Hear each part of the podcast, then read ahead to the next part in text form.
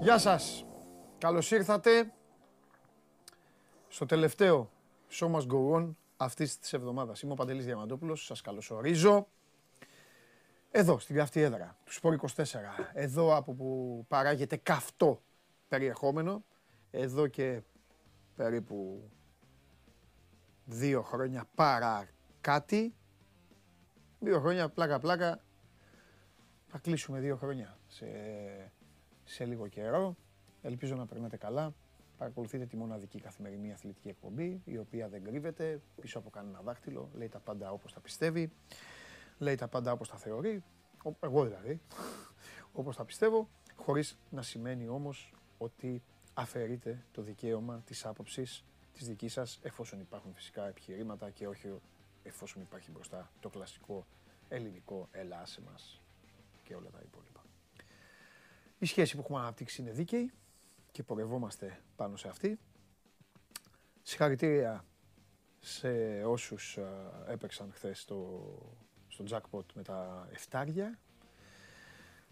Είμαστε λίγο πριν, λίγες ώρες πριν από ένα σημαντικό παιχνίδι για το πρωτάθλημα. Είναι το μάτς της ΑΕΚ με τον Ολυμπιακό που ρίχνει την αυλαία στην κανονική περίοδο. Ταυτόχρονα γίνονται και άλλα παιχνίδια. Θα μάθουμε δηλαδή το βράδυ της Κυριακής πώς θα έχει κάτσει η μπίλια σχετικά με τα play-off. Ποια θα είναι η βαθμολογική διαφορά των λεγόμενων μεγάλων και αυτών που θέλουν να διεκδικήσουν το πρωτάθλημα. Μείνετε παρέα, θα μιλήσουμε φυσικά για αυτό το παιχνίδι. Σήμερα είμαι λίγο στενοχωρημένος γιατί θα παίξουμε τελευταία φορά το «Τι ξέρεις από μπάλα», το φοβερό και τρομερό τηλεπαιχνίδι, το οποίο δίνει φαγητό σε εσάς, χαρά σε εμένα και άγχος στο συμπαίκτη σας. Σήμερα, συμπαίκτη σας θα είναι ο Κωνσταντίνος Αμπατζής. Καταλαβαίνετε δηλαδή ότι οι διαθέσεις μου θα είναι άγριες.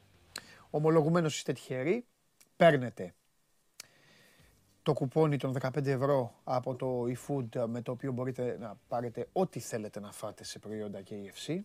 Πέντε από εσάς. Πράσινε σκηνοθέτη, βάλε το τηλέφωνο. Σε λίγο ο πράσινος σκηνοθέτης έτσι κι αλλιώς θα σηκωθεί από την καρέκλα αναγκαστικά λόγω της ημέρας σήμερα και των γενεθλίων του Ολυμπιακού.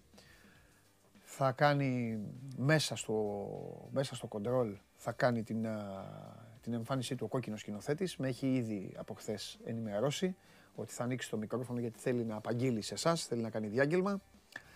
Μόνο τυχαίο δεν είναι σήμερα ότι, θα, ότι έχουμε επιστροφή Χωριανόπουλου. Τα λέω αυτά. Και επειδή το πήγα στον Ολυμπιακό,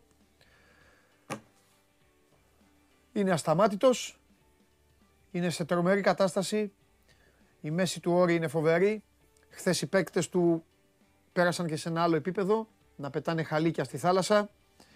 Ο Γουόκαπ διέλυσε τον Όμπστ, φόρτωσαν τους ψηλούς, εκμεταλλεύτηκαν και τις απουσίες που είχε η Bayern. Όχι ότι αν η Bayern δεν είχε απουσίες θα γλίτωνε. Και ο Ολυμπιακός από χθες το βράδυ έχει αγκαλιάσει το πλεονέκτημα έδρας στα play-off της Ευρωλίγκα. Η μόνη του ατυχία, ατυχία όχι μόνο του Ολυμπιακού, όλων, είναι ότι έτσι όπως είναι δομημένη η φετινή διοργάνωση, δεν βάζει στοιχήματα για προκρίσεις σε Final Four, όλοι μπορούν να κερδίσουν παντού. Χθες λοιπόν, αυτό είναι το τελευταίο νέο, το τελευταίο μαντάτο και γι' αυτό σας το άφησα και τελευταίο εγώ, εκατόν δύο εβδομήντα τέσσερα ο Ολυμπιακός διέλυσε τους Γερμανούς. Εσείς εδώ μαζεύεστε, τις, καλισμέ, τις καλημέρες μου σε όλους, έχω πολύ καιρό. Να πω καλημέρα μόνο στο φίλο μου τον Άγγελο του Παπαδόπουλο, λέω ε, ε, καλημέρα. Μιχάλης εδώ εμφανίστηκε πάλι, να πει τα δικά του. Λοιπόν, ε, Νάτος και ο Ράπτης. Ράπτη, κάτσε ήσυχα. Λοιπόν, να ξεκινήσουμε. Παρακολουθείτε την εκπομπή ολοζώντανη στο κανάλι του Σπορ είκοσι τέσσερα στο YouTube. Κάνετε τα like σας, κάντε τα subscribe. Άμα γουστάρετε, άμα δεν γουστάρετε δεν πειράζει. Ό,τι θέλετε κάνετε. Ελεύθεροι πολίτες είστε. Σε μια Ελλάδα η οποία περνάει για αυτή τώρα τα προβλήματά της. Και να πάμε σιγά σιγά να μιλήσουμε σήμερα. Είπα, θα, πούμε για... θα μιλήσουμε για τον Παναθηναϊκό, ο οποίος έχει και αυτός παιχνίδι στο Περιστέρι και έχει προβλήματα ο Παναθηναϊκός ξαφνικά. Θα τα πούμε αυτά σε λίγο, όμως πρώτα, όπως καταλαβαίνετε, είτε ακούτε μέσω TuneIn, είτε ακούτε τώρα εσείς, θα πάω το χρόνο μπροστά. είτε αυτή τη στιγμή τρέχετε, είναι απόγευμα και τρέχετε κάπου και με ακούτε στο Spotify και ακούτε το podcast, το οποίο μετατρέπεται η εκπομπή σε podcast, είτε είστε στα αυτοκίνητά σας με την εφαρμογή Android Toto.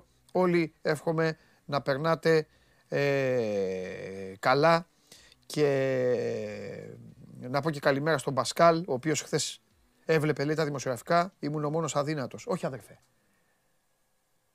Στην Ελλάδα είστε αυτοί οι οποίοι θεωρείτε κανονικούς όταν βλέπετε κάποιους ανθρώπους ε, λίγο πιο... Όχι, εγώ είμαι κανονικός, αδερφέ μου. Καταλαβες. Εγώ ασκούμαι, γυμνάζομαι, επειδή είσαι λίγο άσχετος. Κάνω έξι γεύματα την ημέρα.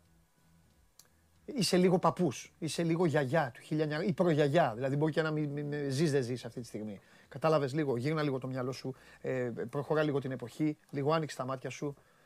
Εντάξει, πάει αυτό των γιαγιάδων, φάε. Εντάξει αγόρι μου, σε βοήθησα, λέμε τώρα. Στέφανε, έλα μέσα. Ε, κάποιος θα την πλήρωνε. Κάποιος θα την πλήρωνε.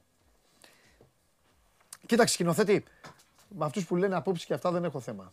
Με αυτούς που δεν ξέρουν όμως και το παίζουν και στέλνουν και κάνουν και αυτά, έχω μεγάλο θέμα. Καλώς το φίλο μου, καλώς το φίλο μου, τον ηγέτη, τον μοναδικό. Χαίρετε. Δίαιτα θα κάνουμε, πρέπει να κάνουμε δίαιτα. Είναι απαραίτητο. Ναι. Λοιπόν. έντεκα κιλά πάνω. Ο Τζίμις λέει θα φάμε κάνα μπουκέτο από τον Παντελή και θα ψαχνόμαστε. Τζίμι, εσένα ποτέ. Ποτέ. Πώς είσαι? Σε τρομερή κατάσταση. Προβλέπετε. Σε τρομερή κατάσταση, προβλέπετε. Σε τρομερή κατάσταση και ο Ολυμπιακός, κύριε Μάκρη. Ήταν... Συγκλο... Θα πεις συγκλονιστικός, γιατί ναι. τον έχουμε δει και σε άλλα παιχνίδια. Ήταν πάρα πάρα πολύ καλός. Ναι. Δεν άφησε κανένα περιθώριο στην Bayern. Ναι. Το τελικό σκορπός ήταν και θυμάμαι εκατόν δύο εβδομήντα τέσσερα. Ναι, δεύτερη εκατοστάρα για φέτος. Βεβαίως. Εντάξει, δεν ξέρεις πώς η κριτική αξίζει ένα παιχνίδι. Για μένα έχει ένα πράγμα ενδιαφέρον, γιατί όλη τη σεζόν συζητάμε για το πώς ο Ολυμπιακός παίζει με την κίνηση μακριά από την μπάλα και το hand-off που λέμε πάσα ναι. χέρι με χέρι. Σε αυτό το μάτς πήρε περισσότερους πόντους από κάθε άλλο σε κατάσταση hand-off, σε πάσα χέρι με χέρι. Ναι. Το οποίο έχει εξήγηση βέβαια. Ναι. Γιατί στο δεύτερο ημίχρονο επέλεξε ο coach Τριγκέρι να μην δίνει βοήθειες από τα φτερά, γιατί είχε φάει όλα τα τρίποντα στο πρώτο μέρος. Οπότε επιτέθηκε σε πρώτο χρόνο ο Ολυμπιακός. Είχε ένα, ένα μικρό που γίναμε αυτό. Και να πούμε για το hand-off, γιατί ο κόσμος έχει απορία το γιατί είναι τόσο σημαντικό κτλ. Το εξηγούμε σήμερα και στην ανάλυση. Και πολύ καλά κάνεις. Πολύ καλά κάνεις. Το hand-off είναι ένα play, για ποιον δεν ξέρει, όταν είναι ένας ψηλός στην κορυφή, συνήθως ψηλός στην κορυφή, έχει την μπάλα, την παίρνει ο κοντός και παίζουν μαζί συνεργασία δύο παικτών και βάζουν και τους άλλους στο παιχνίδι. Γίνεται αυτόματα απειλητικό σε ένας παίκτης ο οποίος θεωρητικά δεν απειλεί. Αυτό είναι κάτι που έκανε ο Ντρέμον Γκριν στους Warriors για χρόνια, όπου όλοι τον αφήναν στο τρίποντο και οι Warriors προσαρμόστηκαν, του δώσαν την μπάλα και επειδή κυνηγούσαν, έδιναν την μπάλα χέρι με χέρι στον Γκάρι και στον Ντόμψον, αναγκαστικά όλοι πηγαίναν πάνω του και άνοιγε όλος ο χώρος. Έτσι ο Ολυμπιακός παίζει με το φάουλ που δεν σουτάρει βέβαια την περιφέρεια, αλλά από τη στιγμή που τρέχει ο Σλούκας να πάρει την μπάλα, εγώ κάποιο Μακίσικ, πρέπει ψηλός να είναι κοντά, απομακρύνεται από το καλάθι και όλα τα άλλα είναι ιστορία. Έτσι ανοίγουν χώροι για τα κοψίματα του Βεζέγκοφ, του Παπα-Νικολάου. Και το καθεξής. Εντάξει, νομίζω όμως ότι ο Ολυμπιακός βρήκε και τα έκανε αυτά. Ήταν και είχε η Bayern, έτσι. Ε, αυτή είναι και η Ευρωλίγκα. Ε, ο ίδιος κόσμος, ο κόσμος που πήγε, όσοι πήγαν δηλαδή την Τρίτη, είδαν κάτι διαφορετικό. Σίγουρα χάρηκαν με τη νίκη ε, απέναντι στην Βαρκελόνα, αλλά είδαν και μια ομάδα η οποία έφερε τον Ολυμπιακό, για να τα λέμε όλα, έφερε τον Ολυμπιακό στους είκοσι εννέα πόντους. Του δημιούργησε άπειρους μπελάδες. Mm. Ακόμα αυτό βέβαια γιγαντώνει την επιτυχία του Ολυμπιακού που στο τέλος την κέρδισε. Σε δύο σερί παιχνίδια ο Ολυμπιακός δεν μπόρεσε να παίξει αυτό που ήθελε. Μπράβο. Και με την Αρμάνη και με την Μπαρτσελόνα. Ήθελε ένα ξέσπασμα. Έτσι, μπράβο. Και ξαφνικά χθες λοιπόν όσοι πήγαν εκεί που είδαν αυτό με την Μπαρτσελόνα, είδαν μια ομάδα να έχει φτάσει στους πενήντα πέντε πόντους. Ε, είχε, είχε, το έγραψα εκείνο το σημείο γιατί ήξερα συνήθως το τελευταίο πεντάλεπτο το παθαίνουν αυτό οι ομάδες, ότι θα αρχίσουν και κάποιες, κάποια τρίποντα λίγο χαβαλεδό, χαλαρά yeah, και θα yeah. χαλάσει. Είχε δεκαοκτώ είκοσι πέντε στο τριάντα πέντε. Το δεκαοκτώ είκοσι πέντε στο τριάντα πέντε είναι τρομακτικός αριθμός. Ε, συγκλονιστικό τώρα. Τρομακτικός αριθμός. Πόσο είναι τέσσερα, είναι εβδομήντα δύο τοις εκατό στα τρίποντα. Είναι τρομακτικός αριθμός. Δεν υπάρχει αυτό το νούμερο. Ε, τι άλλο ήθελα να πω μαζί σου. Ήθελα να πω ότι ε, παίρνει κάτι επίσης το οποίο δεν είναι εύκολο. Δεν είναι εύκολο να μπαίνουν οι παίκτες, αναπληρωματικοί βασικοί δεν υπάρχουν στο μπάσκετ, αλλά δεν είναι εύκολο να μπαίνουν οι παίκτες που σου αλλάζουν το rotation και να είναι καλοί και καλύτεροι. Ναι. Και το κάναν αυτό και όλοι μαζί. Δηλαδή, εξαιρώ λίγο το Σλούκα, ξέρεις, δεν τον λογίζω, το έβαλα κιόλας, αλλά μπαίνει ο Λάρι, είναι ακόμη πιο καλά. Δηλαδή είναι καλά στην Μπαρτσελόνα, ακόμη πιο καλά. Μπαίνει ο Μπλακ, το ίδιο. Μπαίνει ο Μακίσικ, το ίδιο. Αυτό είναι τεράστιο πράγμα. Και είναι τεράστιο πράγμα για τον Ολυμπιακό αυτή τη στιγμή να έχει έντεκα παίκτες. έντεκα παίκτες συμπεριλαμβανομένου και του Λούτζι. έντεκα παίκτες σε momentum έτοιμου. Και, είναι να, και, να είναι, ναι, και να είναι απλά ο Μπολομπόι, ένας τύπος ο οποίος είναι άνευρος, είναι, το καταλαβαίνεις ακόμα. Δηλαδή μπαίνει, δεν ξέρω πώς το παρατηρούν αυτό. Δηλαδή χθες στη δεύτερη περίοδο ο Μπολομπόι έχει μπει και έχει χαλάσει όλο το... Μα έχει δηλαδή. γενικά, είναι γενικά όλο το, το στυλ. Είναι γενικά. Εγώ Μιας τα έλεγα εδώ, άνευρος, τα ναι. έλεγα στον Καβαλιεράτο, εγώ και, και κάποιους μάρτυρες. Όταν το καλοκαίρι έγινε αυτή η μεταγραφή. Ο Καβαλιεράτος έλεγε θέλω τον Ντόμπι και αυτά, εντάξει, εμένα δεν με ενδιαφέρει ποιος και τι. Ξέρεις, τις είχατε αυτές τις επιφυλάξεις. Γιατί? Γιατί δεν είναι ότι είναι κακός ή καλός. Oh, αλλά βάζω πάντα στην, στην εποχή της αθλητικότητας και στην εποχή του νεύρου. Και στην τζι ες κέι, ρε παιδί μου. Δεν, δεν μπορούσα να τον δω. Κατάλαβες. Και έλεγα πάντα, πάντα ήταν η απορία μου ο Μπολομπόι. Ήταν στην τζι ες κέι. Πάντα έλεγα. Εσύ. Σου αφήνει τη δημιουργία τι τον έχουν. Μπορεί βέβαια, να δώσει περισσότερα. Βέβαια, στην Τζέσκα να, να πούμε ότι είχε δικαίωμα συμμετοχής και στο ρωσικό πρωτάθλημα. Ακριβώς. Οπότε εκεί, εκεί λύνεται ένα μεγάλο μέρος της απορίας. Εδώ βάζει καλάθι ομάδα, τεινάζονται όλοι στον πάγκο και δεν είναι, μην παρεξηγηθούμε, δεν είναι το παιδί δεν χαίρεται, αλλά τον βλέπεις κάθεται. Ξέρεις, είναι... είναι λίγο πιο laid back σε σχέση με τους άλλους ναι, κάποιες φορές. Ναι, ναι, ναι. Δεν βγάζει, δεν βγάζει Ολυμπιακίτιδα, άντε να το πούμε τώρα η μέρα γενεθλίων κιόλας. Πάμε δεν βγάζει... που, έχει... Ναι. Που έχει βγάλει περισσότερο... Θα καρφώσει, ναι. θα κάνει, έχει την αθλητικότητά του, αλλά είναι... Και λίγο ξέρεις... πιο χαλάρος ναι. από ό,τι πρέπει. Ενώ και τα βασικά τα κατέχει και το short roll που θέλει ο coach Μπαζόκας το έχει. Ναι, και την άμυνα με αλλαγές που έχουν μάθει τα οποία ναι. έχει, την έχει στηρίξει. Ναι, ναι. Αλλά αισθάνεσαι που είναι λίγο πιο flat από ό,τι περιμένεις μια ομάδα που πηγαίνει συνέχεια. Και όταν, λοιπόν... Μπράβο. Και όταν λοιπόν μια ομάδα είναι σε αυτά τα επίπεδα, όταν ένας άλλος είναι καλός παίκτης, αλλά δεν βγάζει όλο αυτό, ξέρεις, γίνεται η μύγα στο γάλα, χωρίς να, χωρίς να, ναι, ναι. χωρίς να είναι ο αρνητήλας, ρε παιδί μου. Αλλά δεν μπορεί. Η αλήθεια είναι ότι αυτή τη στιγμή δεν ακολουθεί το ρυθμό. Έχει πιο ρώσικη νοοτροπία από ό,τι περιμένεις από Αμερικάνο. Ναι, ναι, ναι. Δεν είναι Ουκρανός, είναι ένα, είναι, είναι ναι. ένα τα πάντα, ναι, ναι, ναι. Ε, έτσι. Για τον Black δεν θα πω κάτι, γιατί το έχουμε ξαναπεί πολλές φορές, ο κόσμος... Μπορεί τώρα να τον ανακαλύπτει, αλλά το παιδί αυτό δεν θα έπαιζε στον Ολυμπιακό ποτέ. Ναι, ναι, ναι. Δεν θα έχει ο Ολυμπιακός να του δώσει τα λεφτά αυτά. Το έχουμε πει δεκάδες ναι. φορές αυτό. Αλλά εντάξει. Πάντως ε... να πούμε και για αυτή τη δεύτερη πεντάδα ότι πρέπει να επιστωθεί αυτό στον coach Μπαρτζόκα για ποιο λόγο. Ναι. Ε, και πέρυσι και φέτος έχει γίνει μεγάλη κουβέντα στο πώς αλλάζει όλο το rotation και στη δεύτερη περίοδο ναι. έχει πέντε, αναπληρωμα... πέντε παίξεις που έρχονται από τον πάγκο, ναι, ναι, ναι, να μην ναι, ναι, ναι, ναι. κτλ. Ναι. Και αυτό στην αρχή ήταν κάπως κυρίως γιατί ο Ολυμπιακός είχε και τρία στα πέντε πρόσωπα να είναι καινούργιοι παίκτες. Ναι. Δηλαδή ήταν ο Μπλακ, ο Πίτερς και ποιος άλλος ήταν. Καμιά φορά ήταν ο Κάνα μαζί με τον Σλούκα τέλος πάντων. Ναι. Δύο ή τρία καινούργια πρόσωπα στη δεύτερη πεντάδα. Αυτό πρέπει να αντέξει την πίεση όταν δεν τραβάει και δεν έχει χημεία αυτό το, αυτή η δεύτερη πεντάδα. Γιατί η πρώτη πεντάδα ίσως ήταν η καλύτερη αρχική πεντάδα στην Ευρωλίγκα. Λόγω συνοχής, δηλαδή αυτό το walk-up Κάναν, Παπα-Νικολάου, Βεζέκο, Φαλ, ίσως είναι η πιο συμπαγής πεντάδα στην Ευρωλίγκα. Ναι, ειδικά όταν ο Κάναν βάλει. Ακριβώς. Ο οποίος χθες ήταν πολύ καλός. Χθες ήταν πολύ καλός. Για να καταλάβετε ότι δεν έχει σχέση το βάζω τρίποντα με το κάνω αυτό. Και ο Μπαρτζόκας τον επιβράβευσε.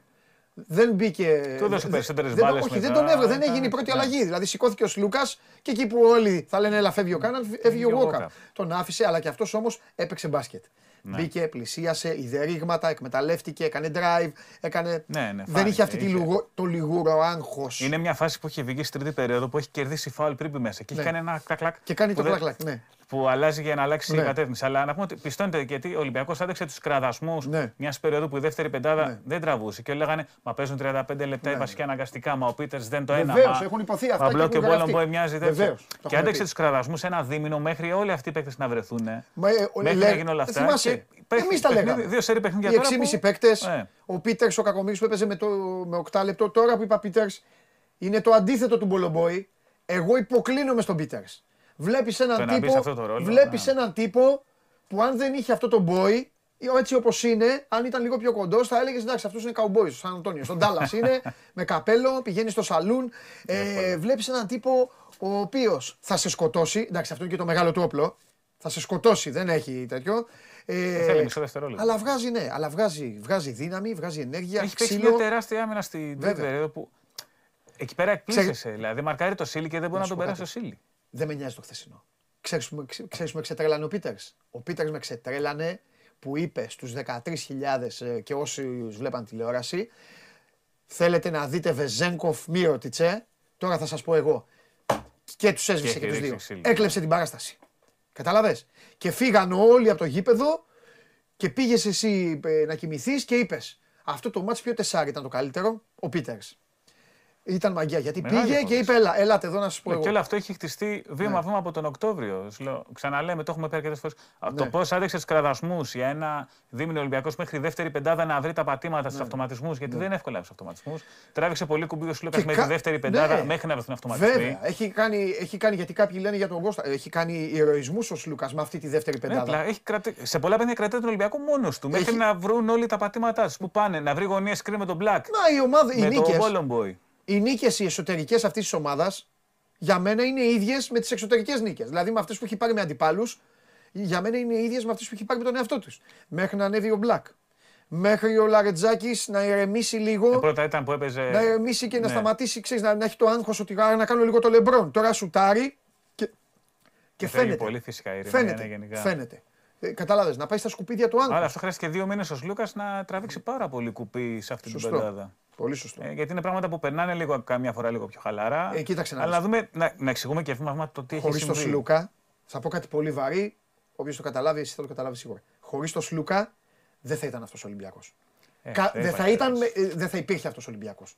Χωρίς τον Σλούκα. Είναι πολύ μεγάλο πράγμα να έρχεται από τον πάγκο ένας τύπος με τον οποίο όλοι οι υπόλοιποι ξέρουν τι θα γίνει. Και στο λάθος. Και στο τέτοιο. Είναι... Είναι πάρα πολύ. Είναι πάρα yeah, πολύ. Και επίσης να πούμε ότι ο Σλούκας το πώς ταιριάζει όλο αυτό, πώς παντρεύεται στον Ολυμπιακό, το, η κίνηση χωρίς την μπάλα του Βεζέκοφ και του Παπα-Νικολάου που yeah. είναι ο καλύτερος. Ο Σλούκας είναι ο καλύτερος στο give and go. Το, είναι αυτό που δίνει την μπάλα και μετά ξανατρέχει και, και την παίρνει από τον yeah, κοντό yeah, yeah. και το ψηλό και yeah. παίζει το hand-off κτλ. Yeah, yeah. Δηλαδή όλο αυτό που έχει χτίσει ο Γιώργος Μπατζόκας το έχει χτίσει και με παίκτες που ταιριάζουν σε αυτόν. Yeah. Και μπαίνουν όλοι σε αυτή τη φιλοσοφία. Δηλαδή, βλέπουμε, βλέπουμε άλλο Μακίσικ το πώς διαβάζει το παιχνίδι, βλέπουμε άλλο Λαρετζάκη που δεν μένει απλώς στη γωνία. Και αυτός έπρεπε, γιατί ο Μακίσικ ήταν μακράν. Μακράν ο χειρότερος παίκτης της ομάδας. Ε, το πρώτο ενάμιση μήνα όπως πέρυσι ήταν κακός. Κακός, βαρύς. Μένανε όλοι στον Πολομπόη και στον Γκάναν τότε και όλα αυτά, αλλά ο Μακίσικ ήταν πραγματικά ήταν εκτός. Ε, και για μένα δεν τύχε ότι στο ελληνικό πρωτάθλημα στα δύο δύσκολα παιχνίδια που ο Ολυμπιακός με Περιστέρι και με Κολοσσό ήταν ο Μακίσικ αυτός που έμεινε εκτός δεκάδας. Που μπορεί να δώσει το διαφορετικό. Δεν λέμε ότι φταίει γι' αυτό, αλλά λέμε ότι ίσως δεν είναι σύμπτωση ότι στα παιχνίδια τα οποία κόλλησε λίγο ο Ολυμπιακός και τα έχει πάρει με το καλάθι του Γόκαπ και του Βεζέγκοφ, είναι τα μάτια που έχει καθίσει ο Μακίσικ. Δείγμα του πόσο σημαντικός έχει γίνει πλέον για τον οργανισμό του Ολυμπιακού μέσα στο γήπεδο. Ναι. Λοιπόν, σοβαρά τα λέτε αυτά για τον Σλούκα. Έλειπε πόσα παιχνίδια και δεν το, δεν το ήξερε ότι έλειπε ούτε η γυναίκα του. Έλεος με τον Σλούκα. Εντάξει. Λατρεύω να έχουν και τέτοιους. Σε μια κοινωνία. Ο καθένας έχει την άποψή του. Ο καθένας βλέπει τον μπάσκετ. Καλά, την άποψή του καθένας το διαβάζει. Την, ναι. την ηρωνία και αυτό και το υφάκι. Ναι, ο τρόπος που το εκφράζει κάποιος είναι άλλος. Δεν το αντέχω αυτό. Αλλά δεν πειράζει, τον αφήνετε γιατί πάντα σε μια κοινωνία πρέπει να επιβραβεύεται και να επιβεβαιώνεται η στατιστική. Που λέει ότι σε μια κοινωνία πάντα υπάρχει κι ένας. Λοιπόν. Και ακόμα και όταν λείπει ένας σημαντικός παίκτης, υπάρχει λογική ότι όλοι μέσα συσπυρώνονται ναι. και βγαίνει μια εμφάνιση. Το έχουμε ναι. δει αρκετές φορές. Ναι. Λοιπόν. Ε, πάμε. Πού πάμε? Άλμπα Βίρτους. Άλμπα Βίρτους. Εντάξει, πολλά με λίγα. Ναι. Η Βίρτους έκανε τα δικά της στο Βερολίνο. Η Άλμπα τώρα είναι, όταν δεν πάει το παιχνίδι, είναι απλώς όσα φάμε, όχι όσα φάμε και όσα βάλουμε. Ναι. Είναι εβδομήντα τέσσερα ενενήντα έξι. Το όντως έχει κάνει πάλι τα δικά του. Ο Γουίμς είναι σταθερός. Ναι. Ε, Ζάλγκιρις Βιλερμπάν, ογδόντα πέντε εξήντα επτά. Η Ζάλγκιρις ε, είναι φάνηκε πιο μάλλον το μεγαλύτερο κίνητρο. Ναι. Παίζουν σε γεμάτη Ζαλγκύρια Αρίνα. Η Ζάλγκιρις έχει ανακοινώσει sold out όχι για τον Ολυμπιακό, για τα πέντε τελευταία παιχνίδια της. Θα κλείσει σεζόν, γιατί πλέον είναι κλεισμένα όλα, με δεκαέξι στα δεκαεπτά sold out μόνο στην πρεμιέρα δεν είναι. Στέφανε, θα σου πω ένα πράγμα. Επειδή έχω πάει, δόξα τω Θεώ, από πολύ μικρό σε όλα τα γήπεδα και όλα αυτά, πίστευα και δεν το αλλάζω ότι αν δεν έχεις πάει, σου το εύχομαι. Το εύχομαι σε όλους σας να πάτε μία φορά, αλλά αν είναι καλό το παιχνίδι, για να τρομάξετε κιόλας. Ε, το Γιάνντε Λιάου δεν συγκρίνεται. Δεν συγκρίνεται το Γιάνντε Λιάου. Ούτε με τις Φενέρ, γιατί οι Τούρκοι κάνουν απίστευτη ατμόσφαιρα. Το σηκώνονται, σηκώνονται και δεν σταματάνε. Και ουρλιάζουν και φωνάζουν, ανεξαρτήτως ηλικίας. Όταν βλέπουν πρώτα απ' όλα τον πρόεδρο τους εκατό χρονών και πηγαίνει, ταξιδεύει. Δεν συγκρίνεται το Γιάνντε Λιάου. Δεν συγκρίνεται. Πήγα στη Ζαλγκύρια Αρένα και ήταν η πρώτη φορά που είπα ότι βρέθηκε γήπεδο να πλησιάσει. Λιθουανίζουν για τον μπάσκετ γενικά. Δημιουργούν ατμόσφαιρα, αλλά δημιουργούν μπασκετική ατμόσφαιρα. Και με ελληνικές πινελιές. είναι τρομεροί με ελληνικές πινελιές, αγανακτούν και με τους παίκτες τους. Ναι. Είναι επειδή ξέρουν να βάζουν. Αλλά βέβαια υπήρχε για Σκεβίτσιους εκεί, τους έκανε κάτι τέτοια. Πώς βλέπεις κάποιους που κάνουν σε κάτι τηλεπαιχνίδια ε, που, που παίζει μουσική και ο Φερεντίνος κάνει έτσι και σταματάει η μουσική. Ναι. Αυτό, αυτό πραγματικά το είδα. Ε, κράζουν τον Ουλανόβας και γυρνάει και κάνει ένα έτσι ο Σάρας. Και με το που κάνει έτσι, εκεί που κάνει ένα. Τίποτα άλλο. Ε, που σαν να κατεβάζει τον ήχο. Ναι, ναι, ναι, ναι, ναι, ναι. Λοιπόν... Ε... Πάση στα τύμπανά μου έχουν πάει να σπάσουν εμένα σε αγώνες Φενέρ. Και, και στο Βερολίνο ναι. τότε που δεν άκουγες το διπλανό σου, ήταν ναι. συγκλονιστικό. Και τώρα το πιθανότερο είναι να αρχίσετε να λέτε εδώ για το σεφ, το άκα και όλα αυτά, δεν πειράζει, σας καταλαβαίνω. Είναι και θέμα ηχητικής γηπέδου να το πούμε πάει, αυτό, ναι, αλλά δεν, μην ασχολείστε. Δυστυχώς, όχι δυστυχώς, εντάξει, δεν, δεν φταίει ο κόσμος. Η διαλαρίγκια είναι, ίδιο τέτοιο είναι, αλλά είναι... Είναι και θέμα γηπέδου, ηχητικής. Είναι θέμα γηπέδου, είναι πολλά, είναι πολλά. Για τελειά, φοβερό. Λοιπόν, Αρμάνι Παρτίζαν εβδομήντα έξι εξήντα δύο. Η Αρμάνι τώρα το έχει γυρίσει τώρα το βιολί, αλλά... Είναι δέκατη τρίτη με δώδεκα ναι. νίκες. Δηλαδή έχει να περάσει πέντε ομάδες, έξι ομάδες μπροστά της. Ναι. Η έκτη Μπασκόνια έχει δεκαπέντε νίκες. Δηλαδή δεν μοιάζει τόσο ακραία, αλλά μένουν ναι. επτά αγώνες. Τώρα ναι. η Αρμάνι πρέπει να κάνει άλλες. Πρέπει αυτός να φτάσει δεκατρείς νίκες σε ρί για να το φτάσει. Ναι. Δηλαδή στις δεκαοκτώ δεκαεννιά νίκες θα κρυθεί ναι. η θέση στα playoffs. Η Αρμάνι να κάνει άλλα επτά στα επτά. Mm-hmm, mm-hmm. Λοιπόν. Είναι χαμός, χαμός. Ε... Και Ρεάλ. Βαλένθια, η Ρεάλ πάλι φλερτάρει. Πήγε να γίνει. Έβαλε ο Τζόνς εκείνα τα σουτ στο τέλος, αλλά. Είπαμε, οι εμφύλοι είναι πάντα. Πάντα, πάντα, έχεις δίκιο. Λοιπόν. Στην Ευρώπη οι εμφύλοι είναι πολύ ιδιαίτεροι. Και τώρα έχουμε και λέμε. Ερώτηση. Πιστεύεις ότι είναι το τελευταίο χαρτί της Έφες? Ναι, το πιστεύω. Και, και λόγω αντιπάλου. Γιατί είναι Μακάμπι Έφες και η Μακάμπι έχει δεκαπέντε. Είναι Έφες Μακάμπι. Είναι Έφες Μακάμπι. Mm. Έχει δεκατέσσερα δεκατρία Μακάμπι και έχει δεκατρία δεκατρία η Έφες. Οπότε. Μια ήταν από τη Μακάμπι, τη ρίχνει δύο νίκες κάτω από, τη... από τους Ισραηλινούς στην Εφές, που δεν ξέρουμε αν θα έχει Μίτσελ, Λάρκιν και Μπομπουά, που είναι οι τρεις παίκτες που έχουν στηρίξει όλο αυτό το οικοδόμημα τόσα χρόνια δηλαδή.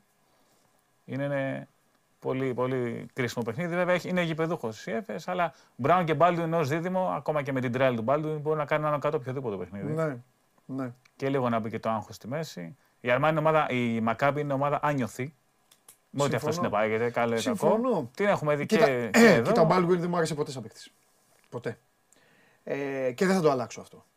Δεν τον θεωρώ. Δεν σου βγάζει εμπιστοσύνη για playmaker. Παρότι εγώ τρελαίνομαι, τρελαίνομαι, ο κόσμος το ξέρει, τρελαίνομαι για Mike James, Larkin, Wilbekin, για τέτοιους παίκτες.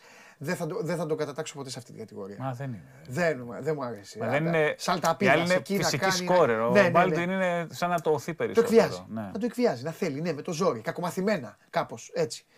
Όμως, υποκλίνομαι στο πάντρεμα με Λορέντζο Μπράουν και βγάζουν ένα μείγμα, πώς να σου το πω, ότι κοίτα, έχουμε να σε καθαρίσουμε και με μπάσκετ, έχουμε και απαλαβό εκεί που μπορεί να...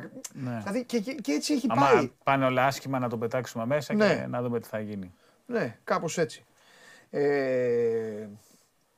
Πάμε. Έχει ωραία παιδιά. Φενέρ Μπαρτσελώνα. Και αυτό θα Όπο ένα Τώρα μάτς. μιλάμε για εμάς το οποίο βλέπει και ο Ολυμπιακός βέβαια. Ασχέτως αν έχει δύο νίκες κόντρα και στους δύο. Είναι... Όλος ο κόσμος θα το δει αυτό το μάτς. Αλλά λέμε τώρα καθαρά για το ελληνικό κομμάτι. Αυτό είναι το μάτς που. Όποια ομάδα και να χάσει από τις δύο, χάνει τεράστιο έδαφος σε σχέση με τον Ολυμπιακό. Υστερώντας και στην ισοβαθμία με τον Ολυμπιακό αντίστοιχα. Γιατί ο Ολυμπιακός έχει νικήσει μέσα έξω και τις δύο ομάδες. Ναι, απλά ο Ολυμπιακός αυτό. Πλήρης και οι δύο ομάδες. Ο Ολυμπιακός, κοίταξε να δεις, επειδή το πλεονέκτημα έδρας θα το χάσει μόνο με πολλαπλές αυτοκτονίες. Νομίζω ότι ο Ολυμπιακός θα πρέπει να αρχίσει να βλέπει τα χαμηλά πλασαρίσματα.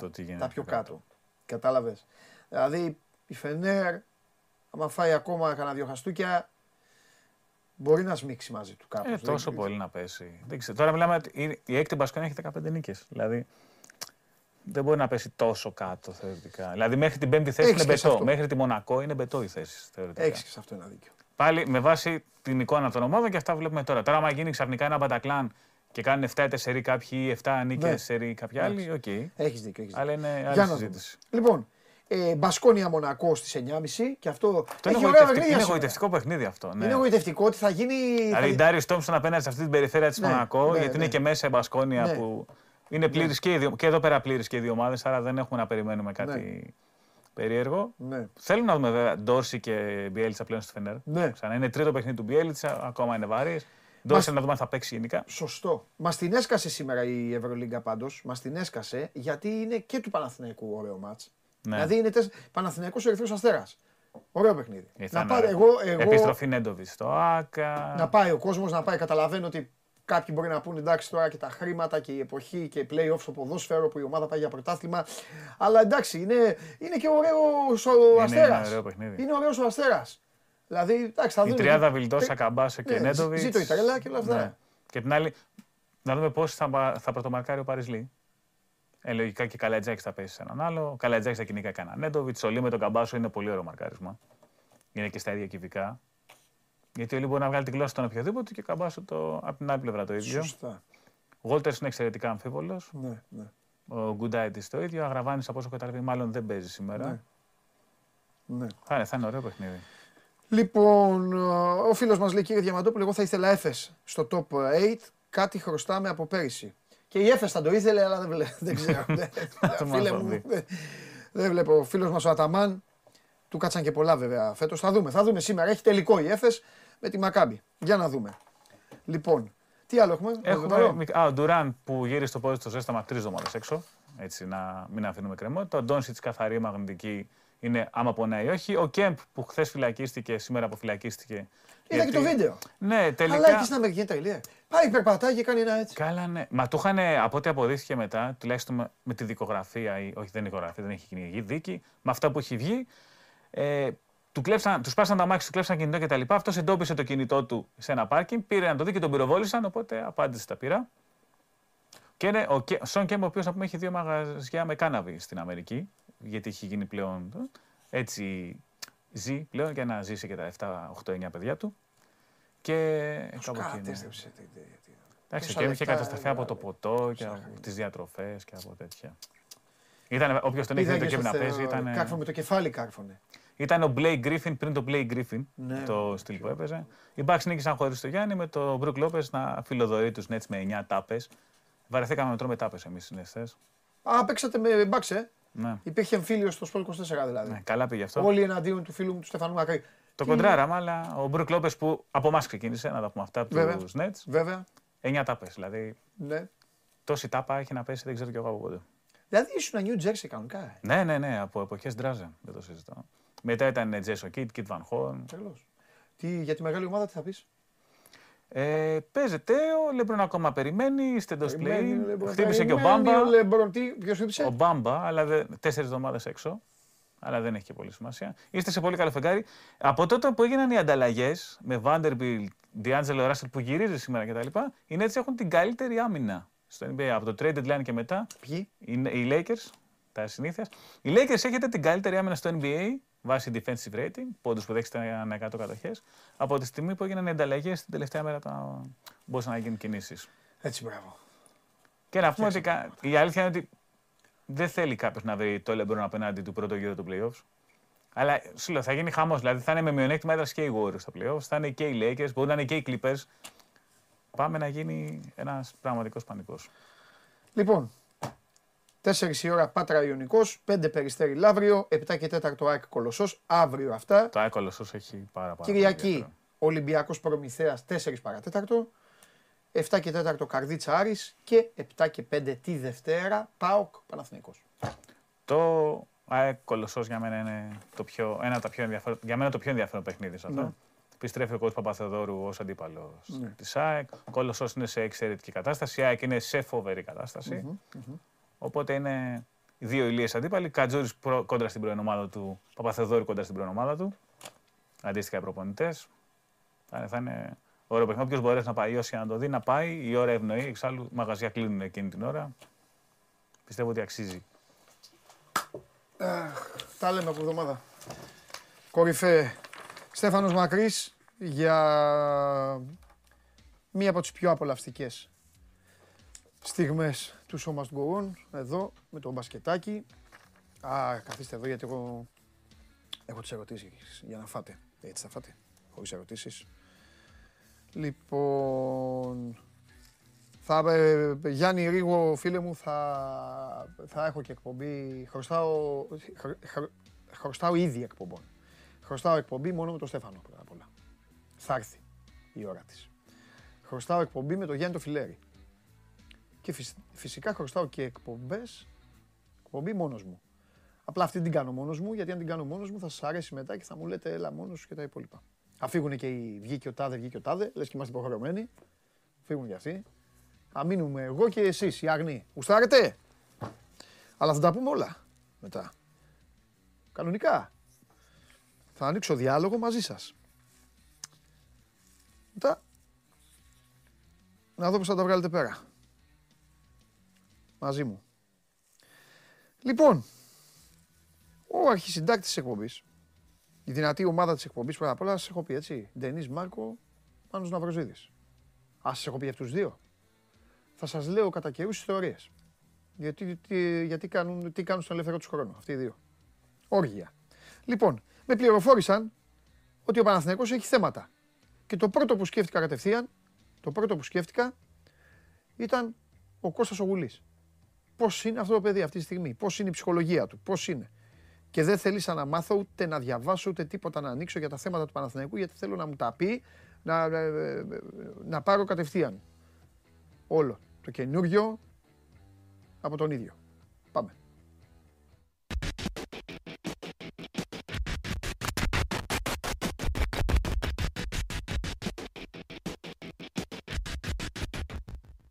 Έλα Κώστα μου.